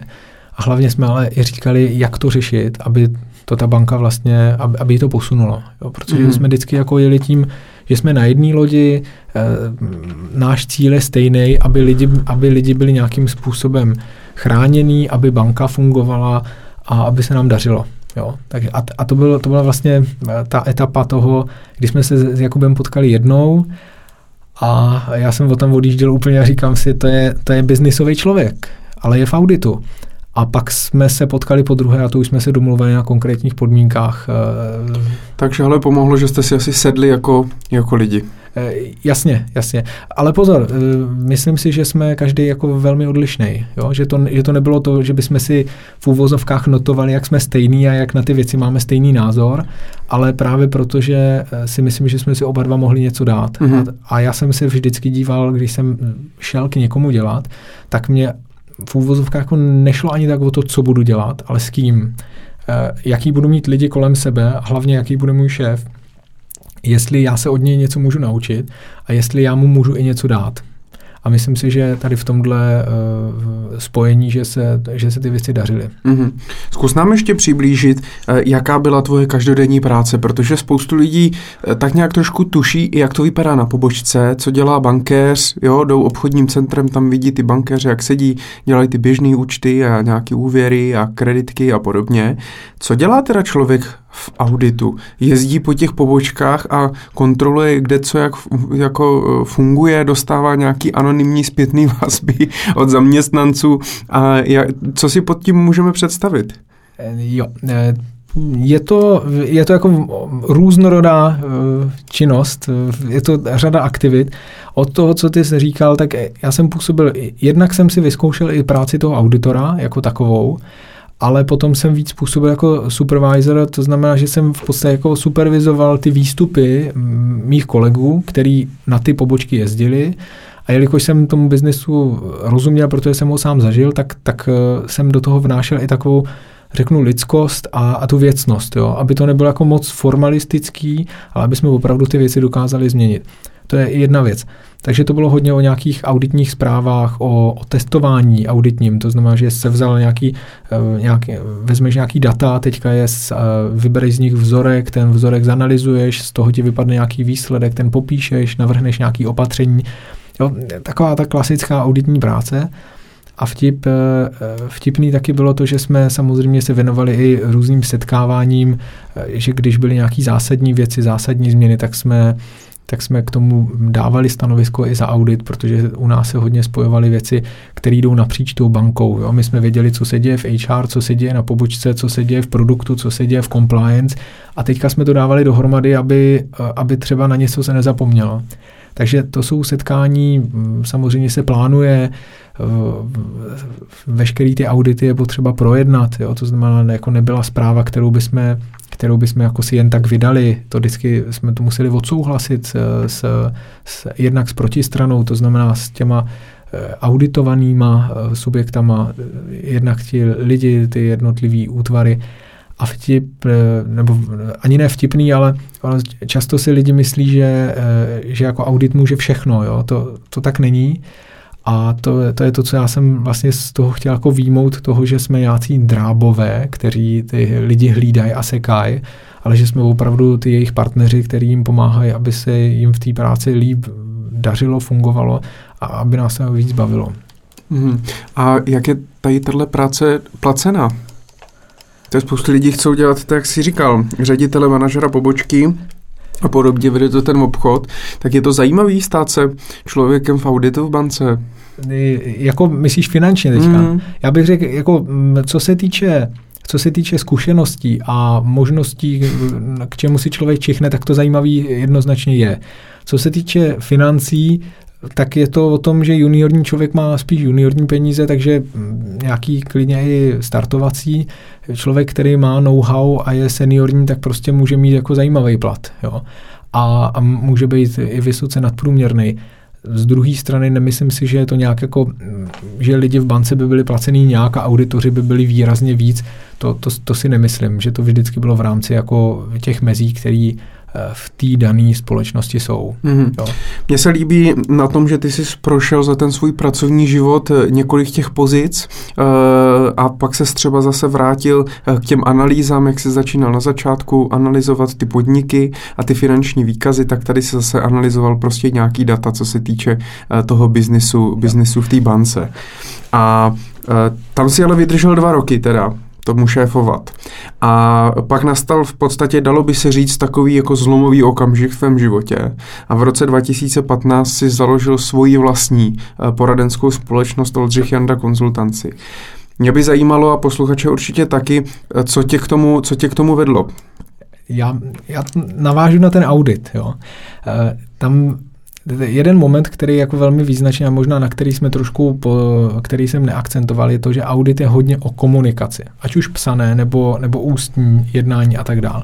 Takže v tom, v tom já jsem si jako velmi, eh, velmi liboval, užíval, protože mě baví pojmenovávat ty věci tak, tak jak jsou správně.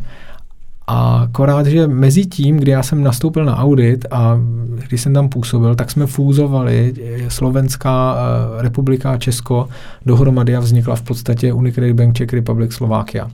Vtip byl v tom, že já jsem měl část týmu v Praze, část v Bratislavě, ale jelikož jsme měli malí děti, tak eh, jsme zkoušeli, eh, jako, že by rodina cestovala se mnou ale pak, zůst, pak v podstatě rodina zůstala v Brně, takže já jsem jako pendloval takhle různě Praha, Bratislava, Brno, občas do Vídně, protože do Vídně jsme reportovali, tam jsme měli vlastně auditní takový eh, head office eh, na celou eh, střední východní Evropu. No a, a v jeden moment prostě jsem, jsme se tak jednou s manželkou bavili a, a přišla řeč na to, že v podstatě bychom si měli tak jako čeknout, jestli náhodou nečekáme další přírůstek do rodiny.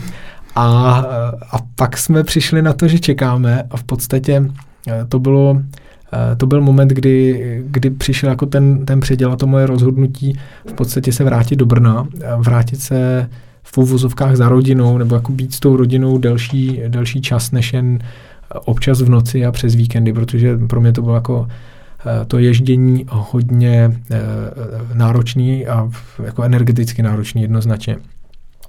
Takže, eh, takže jsme se tenkrát v podstatě už tuším v srpnu, jo, to bylo velmi záhy, tak jsme se v srpnu už domluvili, že já dotáhnu celý rok, všechno předám a bude to nachystaný, to znamená, ten auditní plán je vždycky na rok, takže bylo na to relativně dost času, nějaký čtyři měsíce a myslím, že se to povedlo.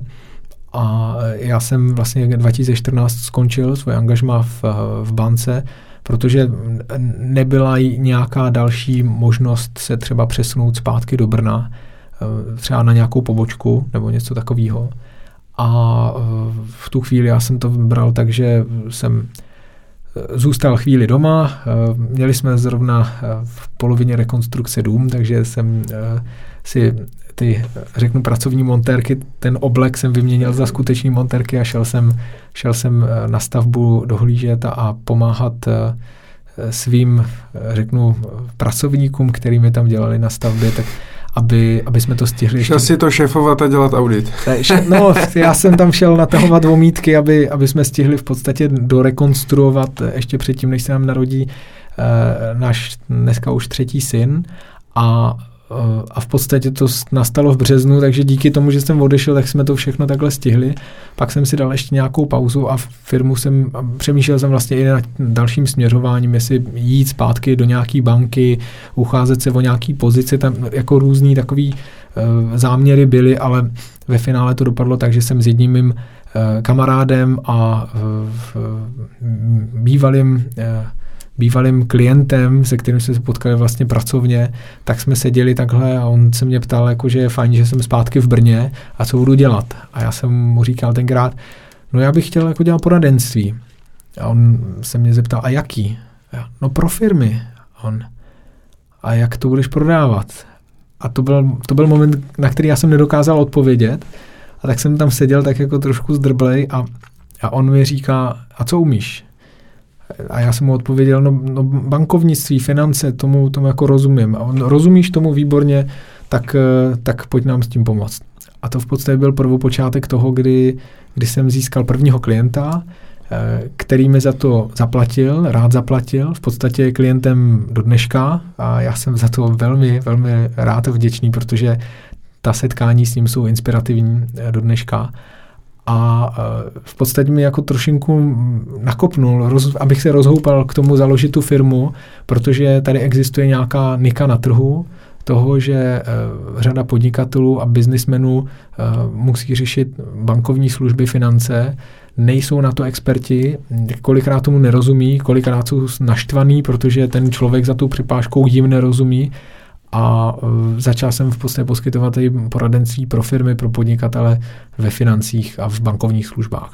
Já si myslím, že po těch 15 letech necelých eh, v tom finančnictví a po deseti letech eh, přímo v uvozovkách v jedné bance, protože tu HVB i ty živnobanku pak můžeme dát taky po tu Credit Bank, tak eh, je to jako krásný, krásný vyústění a hlavně využití těch tvých zkušeností. A když si v podstatě uh, prošel všechny tyhle uh, pozice v těch bankách, tak přesně víš, uh, jak ty banky fungují, jak ty klienty vyhodnocují, jak funguje risk, jak funguje prostě prostě to úvěrování a tak dále. A dokážeš vlastně eh, pak tomu klientovi pomoct třeba v té bance, bance uspět. Protože já o tobě jsem si přečetl, že eh, Lidé o tobě říkají, že jsi hm, takový finanční, finanční, hodinový finanční ředitel. To znamená, že když ta firma potřebuje například zajistit eh, nějaké financování, potřebuje nějaké peníze, tak ty jim s tím pomůžeš a sedíš potom s tím klientem na té stejné straně v uvozovkách proti té bance. No, nechci říct úplně proti té bance, protože ta banka se pak taky stává tím vlastně partnerem uh, toho, té firmy nebo toho klienta, ale víš přesně, jak jednat a umíš toho klienta přesně zastupovat, jak komunikovat, jak to nachystat. Mm-hmm. A to by asi pravděpodobně stejně jako bez těch zkušeností z banky asi, asi nešlo, že? Tohle dělat. Nedokážu to říct, protože ty zkušenosti mám. Jo, já bez nadsázky v podstatě neznám nikoho, kdo by v bance prošel jak sales, tak, tak řízení rizik, eh, úvěrových rizik, tak, tak interní audit. Jo. Jako možná někdo takový je, ale neznám nikoho, kdo by tohle dělal a pak z toho bankovního biznesu vyskočil a šel dělat něco jiného. A pro mě je to jako jednoduchý, vědět, co potřebuje eh, znát ten obchodník, ale když třeba za klienta, když mu pomáháme připravovat úvěrový návrh, tak já vím, co tam potřebuje hlavně slyšet ten, eh, ten schvalovatel nebo ten, ten riskař. Jo.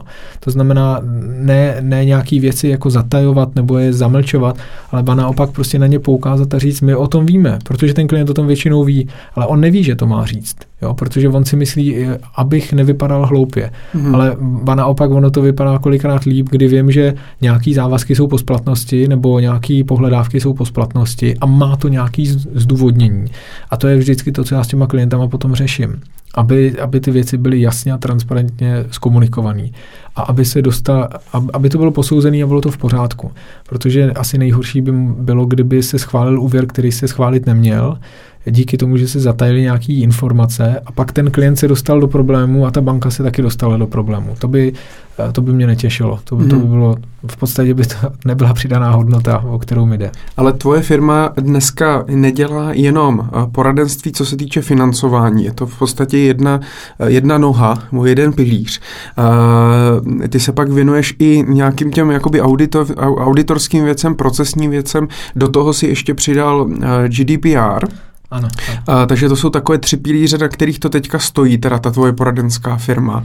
A aby jsme to posluchačům trošku přiblížili, jak ten biznis, eh, jak ten biznis funguje, jak si vůbec nad tím přemýšlel, když si to zakládal a vymýšlel, jsi schopný nám říct třeba ke, každý, ke každému tomu pilíři eh, jednu nějakou případovou studii, eh, s čím si třeba těm klientům jako pomáhal, co, co, co, si s nimi, co si s nimi řešil? Hmm, jo, určitě.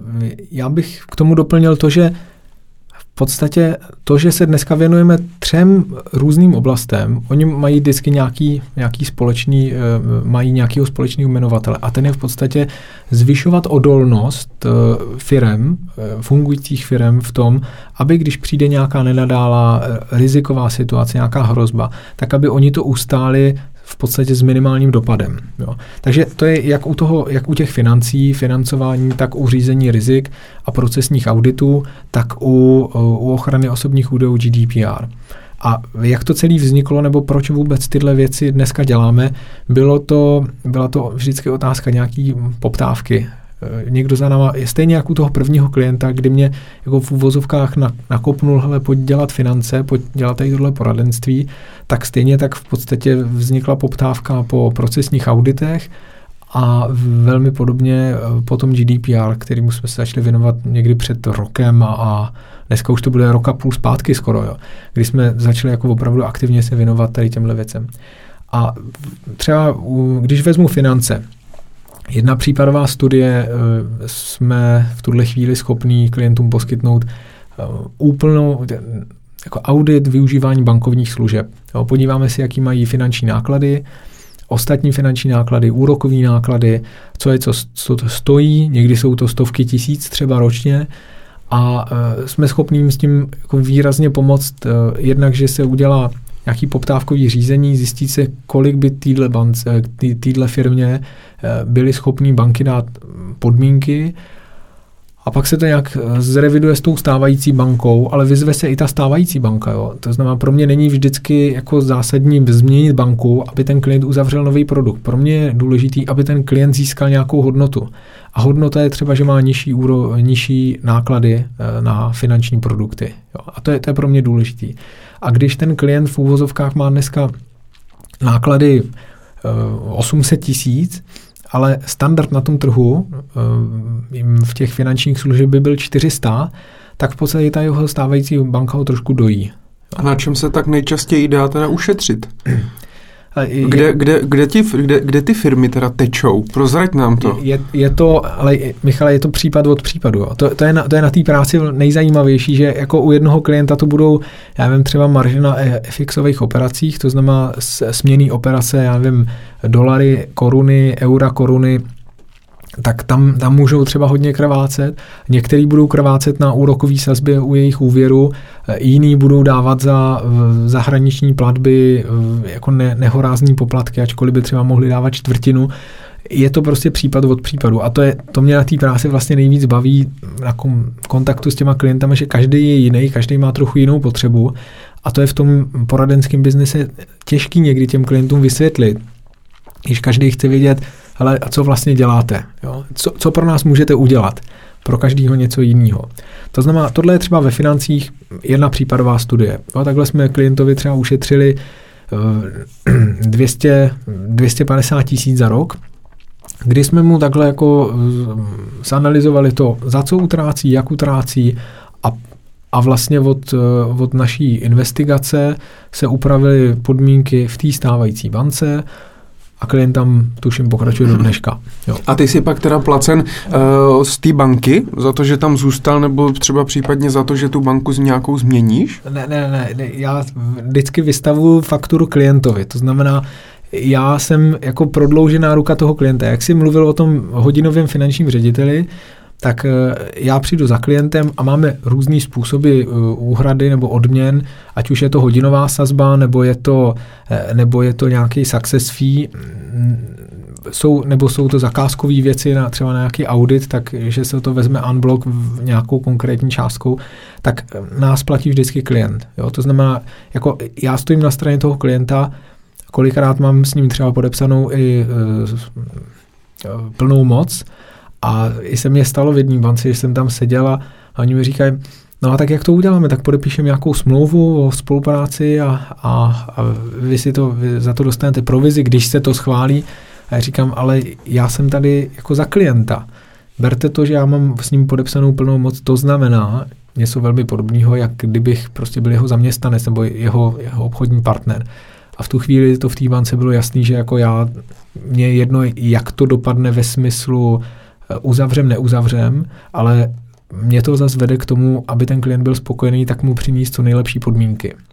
A je mi jedno v podstatě, teď jako když to řeknu v jaký bance, ale já s klientem vždycky řeším i to, jaký, jaký má preference. To je pro mě důležitý. Jo. Jestli nechce jít do téhle banky, protože je na ně historicky naštvaný, protože mu tam kdysi sežrala uh, karta, uh, bankomat mu sežrala kartu a už s tou bankou nechce mít nic společného, nebo se s něma nějak nepohodl, tak já vím, že tuhle banku nebudem řešit a půjdem do jiných. Jo.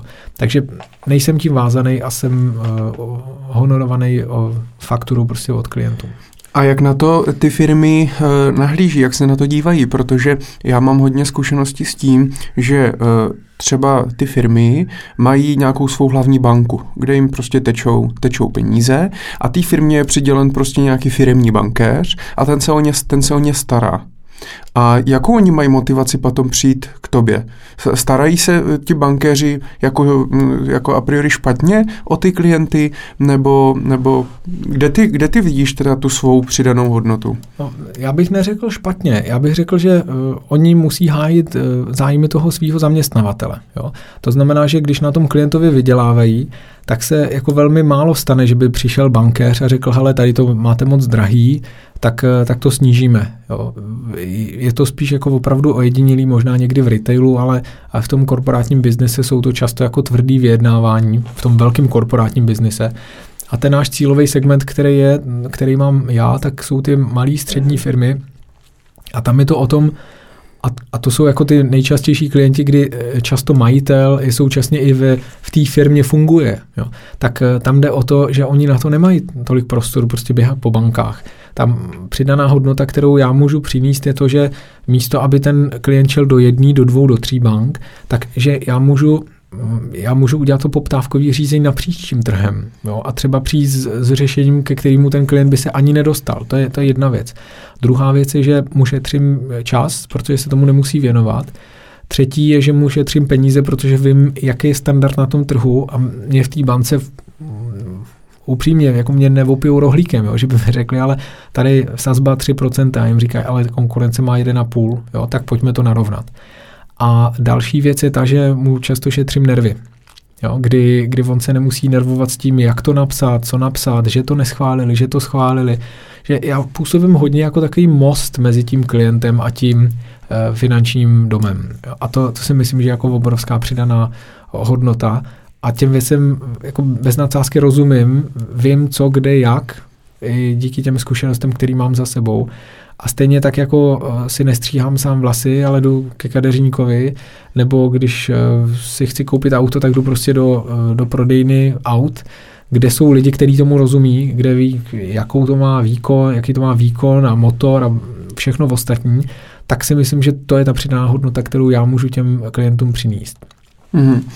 Dneska ta tvoje firma už má uh, více jak tři roky. A mě by zajímalo, je to pořád ještě one man show, nebo už máš nějaké zaměstnance nebo spolupracovníky? Mám, mám spolupracovníky, máme v podstatě vytvořený dneska tým uh, tříčlenej a spolupracujeme ještě s advokátní kanceláří Jana Krouman. Uh, Jana je moje letitá kamarádka a dneska v podstatě obchodní partnerka ve věcech právě GDPR a právních služeb. Takže jako když vezmu i tu její kancelář, tak, tak je nás jako eh, ještě víc, ale už, už to jako dávno není one man show, no. Už, už bych to asi, už bych to podle mě nedokázal jako dostat do té situace, kdy máme tři samostatné oblasti, kterým jsme schopní se věnovat. A eh, já samozřejmě, že rád participuji na těch konkrétních zakázkách, ale jsem už hodně v situaci, kdy v podstatě eh, řeším i supervizi toho, co vlastně poskytujeme, jak poskytujeme a snažím se tu firmu posouvat jako někam hodně dál. Jo. Mm-hmm. A eh, kdyby nás poslouchali eh, nějací podnikatelé a majitelé teda z malých a středních firm, tak kde z tvých zkušeností dělají tihle podnikatelé právě největší chyby? A myslím právě z toho třeba finančního hlediska nebo zřízení, eh, zřízení těch rizik. Eh, největší chyba je to, že, eh, že tím ztrácí čas. Že, že si myslí, že na něčem ušetří, protože samozřejmě jako, ber to tak, že ty naše služby nejsou na úrovni prostě pár stovek, ale berme to, že naše sazby jsou na úrovni prostě advokátů, daňových poradců, prostě máme know-how, víme, jak ty věci dělat efektivně a jak tomu klientovi přinést tu hodnotu. A to je, to je podle mě to, kde se často dělá chyba, že si ne finance chtějí obhospodařovat sami, ale že si nechtějí nechat poradit v tom, že eh, mají strach, že někdo jako, uh, že, že no, aby, aby jako neutráceli za, za nesmysly. No. A pro mě jako moje vize je to, aby jsme byli dlouhodobým partnerem našim klientům. To znamená, pro mě to není jako one-off záležitost, ale já vám poradím, dám vám fakturu, vy mi zaplatíte a už se nikdy neuvidíme. Jako 80% klientů, tak s něma spolupracujeme dlouhodobě, nebo se, nebo se k nám vrací, nebo, nebo se prostě k sobě vždycky nějak dostaneme zpátky. A to je pro mě důležitý. To znamená, já si myslím, že jako chyba nebo takový opomenutí je to, že, že si na tyhle věci ne, eh, nevezmu k ruce jako dobrýho konzultanta. Jo, protože dobrý konzultant je pro mě někdo, kdo tomu rozumí, kdo má vhled do té problematiky, ať už financí, nebo GDPR třeba, nebo řízení rizika, kontinuita činnosti a řízení outsourcingu a takových věcí. Prostě děláme toho opravdu, víme, jak ty věci se dají uchopit efektivně a oni e, někdy mají ten pocit, že to zvládnou sami líp a hlavně za to nebudou muset platit. A já si stojím za tím, že tu službu, kterou jsme schopni jim přinést, tak má takovou hodnotu, která jako výrazně eh, vykompenzuje ty náklady, které jsou s tím spojený. Mm-hmm. No. no a dneska ta tvoje firma teda má eh, postavené eh, pevné základy, má vytvořenou jasnou a srozumitelnou službu a vydělává. Jaké máš s tou firmou jako i další, další plány a jaký máš vize do budoucna, jestli nám prozradíš? Určitě. Tak eh, za mě je to, eh, já jsem vůbec poradenskou firmu zakládal s tím, aby z ní byla jednou hm, jako konzultantská firma, řeknu takovýho, také takový nový úrovně. Jo. To znamená, my eh, ten můj nějaký, ta vize středně doba je v zásadě mít tým zhruba asi 30 lidí s tím, že 10 zajišťuje nějaký supportní tým, který eh, řeší finanční analýzy, kontakt s bankama, eh, kontakt eh, prostě s trhem, co se děje, jak se děje a zpracování konkrétních věcí pro klienty. V těch jednotlivých oblastech finance, řízení rizik, a ochrana osobních údajů. A vedle toho mít řádově tým 20 eh, klientských konzultantů, kteří mají každý svoje portfolio firem, eh, většinou tak někde kolem 40 až 60 podle, podle náročnosti. A těm se průběžně věnují eh, na jako denní bázi, když ten klient potřebuje financování, zajištění nějakých provozních věcí, co se týče tady těch oblastí, kterými řešíme, nebo potřebuje konzultaci v oblastech já nevím, ochrany osobních údajů a, a tak dále. To znamená, vytvořit jako eh, stabilní službu, eh, a už jsme v podstatě tady na to v tomhle směru udělali jako první kroky, který, eh, který jako je, je to nový produkt, který, se kterým jsme přišli teďka v létě a už několik klientů v podstatě s náma uzavřelo smlouvu, takže je to, my tomu říkáme pracovně paušál, klient si u nás předplatí nějaký Eh, jakých 10 eh, konzultantských hodin, který může v průběhu roku čerpat z jakýkoliv oblasti. A v momentě, kdy ten paušál se dočerpá, tak se v podstatě obnovuje znovu. Mm-hmm. V případě, že se nedomluvíme jinak. A, a tohle je vlastně cíl, aby, aby jsme s těma klientami měli vytvořenou tu smluvní vazbu, protože ta je i v podstatě je to otázka nějaký zpracovatelský doložky, co se týče GDPR a, a tedy Eh, aby tyhle věci byly pokrytý, protože někdy se dostaneme opravdu k osobním údajům, k citlivým informacím v té firmě. Ale pro mě je pořád ta vize toho, že jsme, že jsme důležitý dlouhodobý partner pro toho, pro toho uh, klienta v tom smyslu, aby aby byl dlouhodobě udržitelný, aby to jeho fungování bylo dlouhodobě udržitelný, aby, aby měl někoho, kdo mu pomáhá zvyšovat tu jeho odolnost, to znamená, aby v momentě, kdy se cokoliv stane, o přijde krize, tak ho to nepoložilo. A to, to ty malé střední podniky na to často hřeší, že vlastně jedou si biznis, jedou si biznis a vlastně neřeší vůbec žádný hrozby a rizika. Ale aby měli někoho na své straně, kdo, kdo je podrží. Mm-hmm. Mně se, uh, musím říct, že se mně hrozně líbí, že se věnujete živnostníkům, malým a středním firmám, protože já je považuji za uh, páteř ekonomiky. Jsou hrozně důležití, nesmírně si jich vážím a Trošku mě ale e, mrzí, že spoustu firm potom e, pro ně, pro spoustu firm jsou potom tady tyhle klienti, malí a střední firmy, nezajímaví. A přičuchnou k větším penězům začnou se věnovat většímu biznesu, větším firmám, protože prostě je to větší biznis. Já se trošku obávám, že aby se vám to třeba nestalo taky. Pro mě tady vyprávíš, e, jo, 30, 60, 100 konzultantů, tolik firm, tolik klientů a tak dále aby to bylo potom udržitelný a aby potom jste si neřekli, no my radši se domluvíme tady s třema velkýma firmama, který nám prostě zaplatí to, co tady 120, 120 malých. Ale zase už tam nebude třeba ten společenský přesah. Jak ty se na to koukáš? Nebojíš se toho trošku? Michale, nebojím se toho z jednoho prostého důvodu. Já to mám možná mm, podobně nastavený jako ty. Pro mě malý střední firmy jsou to zdraví jádro ekonomiky. A tak to mám v podstatě, tak to beru 20 let zpětně a vždycky ty velké firmy e, byly nějací giganti, měli různé dotační pobídky a tak dále, ale, ale to zdraví jádro ekonomiky jsou tady, jsou tady tyhle menší subjekty.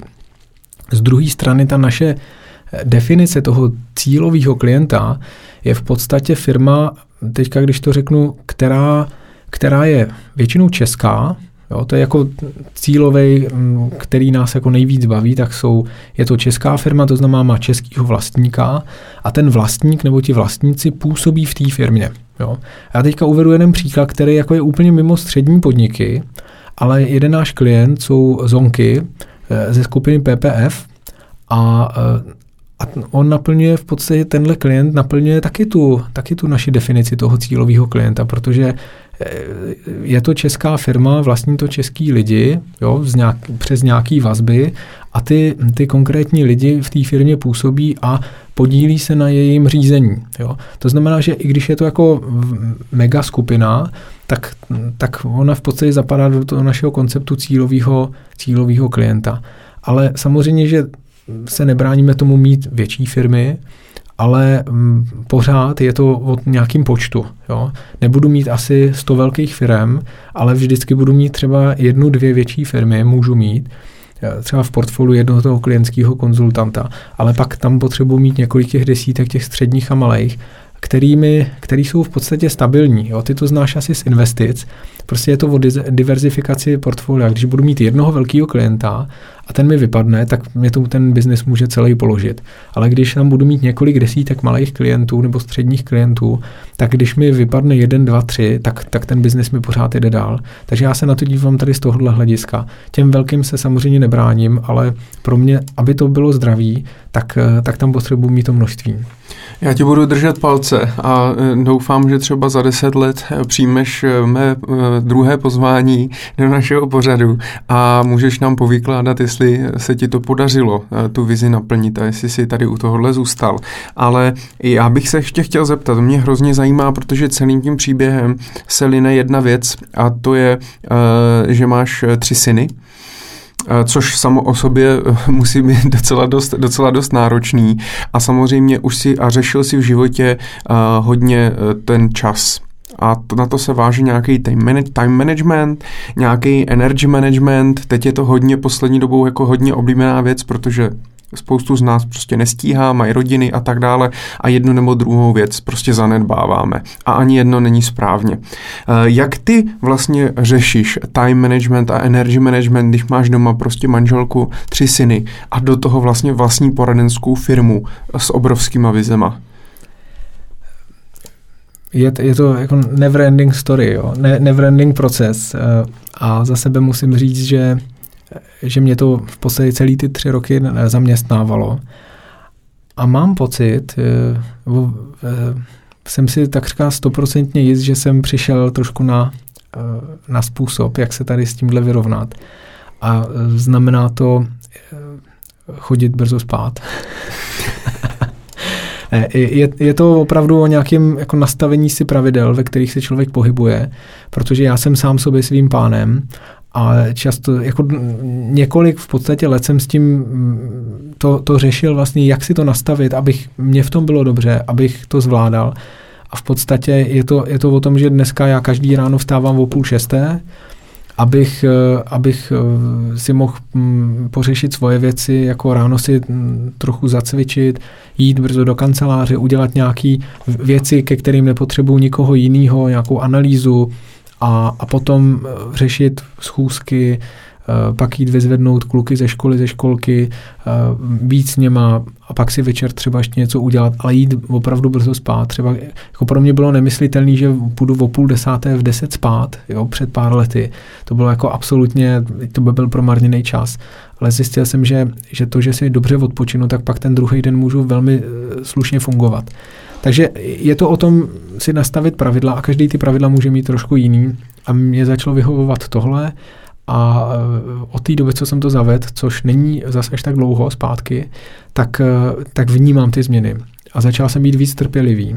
Začal jsem být víc trpělivý v tom, že nechci všechno hned, ale vím, že ty změny se začínají projevovat v čase. To znamená, když něco funguje týden, ještě to nemusí nic znamenat. Když to funguje tři týdny, tak se začnou projevovat teprve první věci. A eh, vlastně se mi to prolíná i do osobního života, i do, eh, i do biznesu, že je dobrý mít nastavený pravidla, který si pak člověk hlídá. Ale kromě těch pravidel pravděpodobně budou velmi i důležité priority. Že je to tak? Mm, to jednoznačně a to je, to je ale právě v tom, že jeden z těch momentů, který já řeším, tak je každý den si vyhodnotit vlastně priority, který jsem měl na ten den. Jsem teďka dokonce někde četl a velmi se mi to líbilo a v podstatě okamžitě jsem to zavedl. A to stejný dělám na týdenní bázi a to stejný dělám i na nějaký dlouhodobější bázi. To znamená, jako neustále si dívat na tom, že si vytyčím, co chci v ten daný čas udělat. A i když to nesplním, tak si ale vyhodnotit, proč jsem to nesplnil. Jo? Třeba jsem mi do toho přišla nová zakázka, nebo, nebo někdo onemocněl, tak jsem musel něco vyřídit. Ale vyhodnotit si to, abych uh, pak netrpěl takový, takovou tu jako depresí toho, že nic nestíhám, ale uvědomit si, proč vlastně jsem něco nestihl, co jsem si naplánoval. To si myslím, že je velmi důležitý. A pak to vyhodnotit dál. Jo, takže je, je to o takovém, jako je to neustálá cesta. A to mě na podnikání v podstatě baví, že, že to je životní styl. To není jako o tom, eh, že mi někdo něco řekne a já to udělám, ale že já musím sám aktivně přemýšlet nad tím, jak ty věci udělám. Já ti moc děkuji za skvělé tipy. Já mám pro tebe poslední otázku, kterou dávám úplně všem hostům. Protože jsi z finančního oboru, tak mě samozřejmě zajímá téma vlastních investic. To znamená, řekni nám, kam investuješ, kam investuješ své peníze, jestli to je pouze do podnikání, nebo máš i nějaké portfolio, nemovitosti, umění, auta, nebo jenom do rodiny. Jak se na to nahlížíš? Já investuju v podstatě do, do třech věcí, eh, kde, do třech, do třech uh, oblastí. Tou první, eh, jednoznačně bavíme se tady o tom celou dobu, to je, to je moje firma. Já to beru jako velký aktivum a, a to je věc, do které investuju. Uh, pak investuju z velké míry do sebe, do svého rozvoje, vzdělávání, schopností, protože to jsou věci, které který mě nikdo nevezme. Jo? Peníze, investice, akcie, to mi může kdokoliv vzít, ale, ale tohle jsou věci, které mi vždycky zůstanou. A pak investuju do, do mojí rodiny, protože jsem někde četl, že to někdo spočítal, že jedno dítě je 7 milionů. Jo? Když ho vychováš, jo? když se to všechno započte, plínky, hlídání a tak dále, tak jedno dítě je 7 milionů. Tak já mám tři děti, takže v podstatě záhy, záhy už jsem milionář, bez toho, aniž bych eh, ta aktiva měl někde na účtech. A pak samozřejmě mám taky jako ty běžný, eh, já bych řekl jako řadový investiční věci, jako produkty finančního trhu a tak dál. Ale pro mě to nejsou tak zásadní položky. Pro mě je daleko, teď jako řeknu, důležitější to, že dělám věci, které mi dávají smysl, které jsou pro mě smysluplný, eh, který mě baví a kterýma, kterýma přináším něco i těm ostatním. Jo. A ať to může znít jakkoliv jako kliše, pro mě je to prostě důležitý. Nedokážu si představit, že prostě bych chodil spruzený do práce, tam vytrpěl těch nebo přetrpěl těch 8 hodin a pak šel domů a začal zase žít. Pro mě život v podstatě jako, já nerozlišuji takový to work-life balance, protože to je jako pro mě pořád, jo.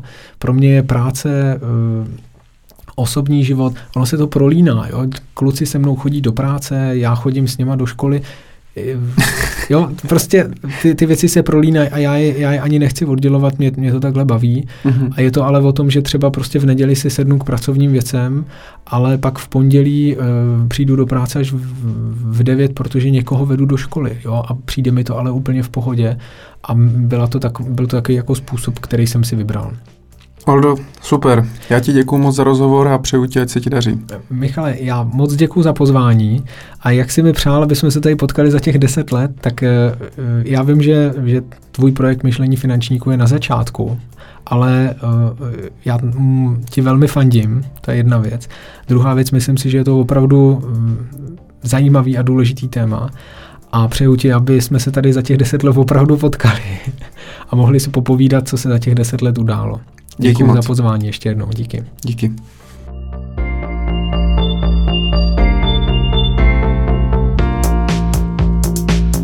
Tento pořad vzniká ve spolupráci s Univerzitou Jana Amose Komenského Praha a tímto jim moc děkuju.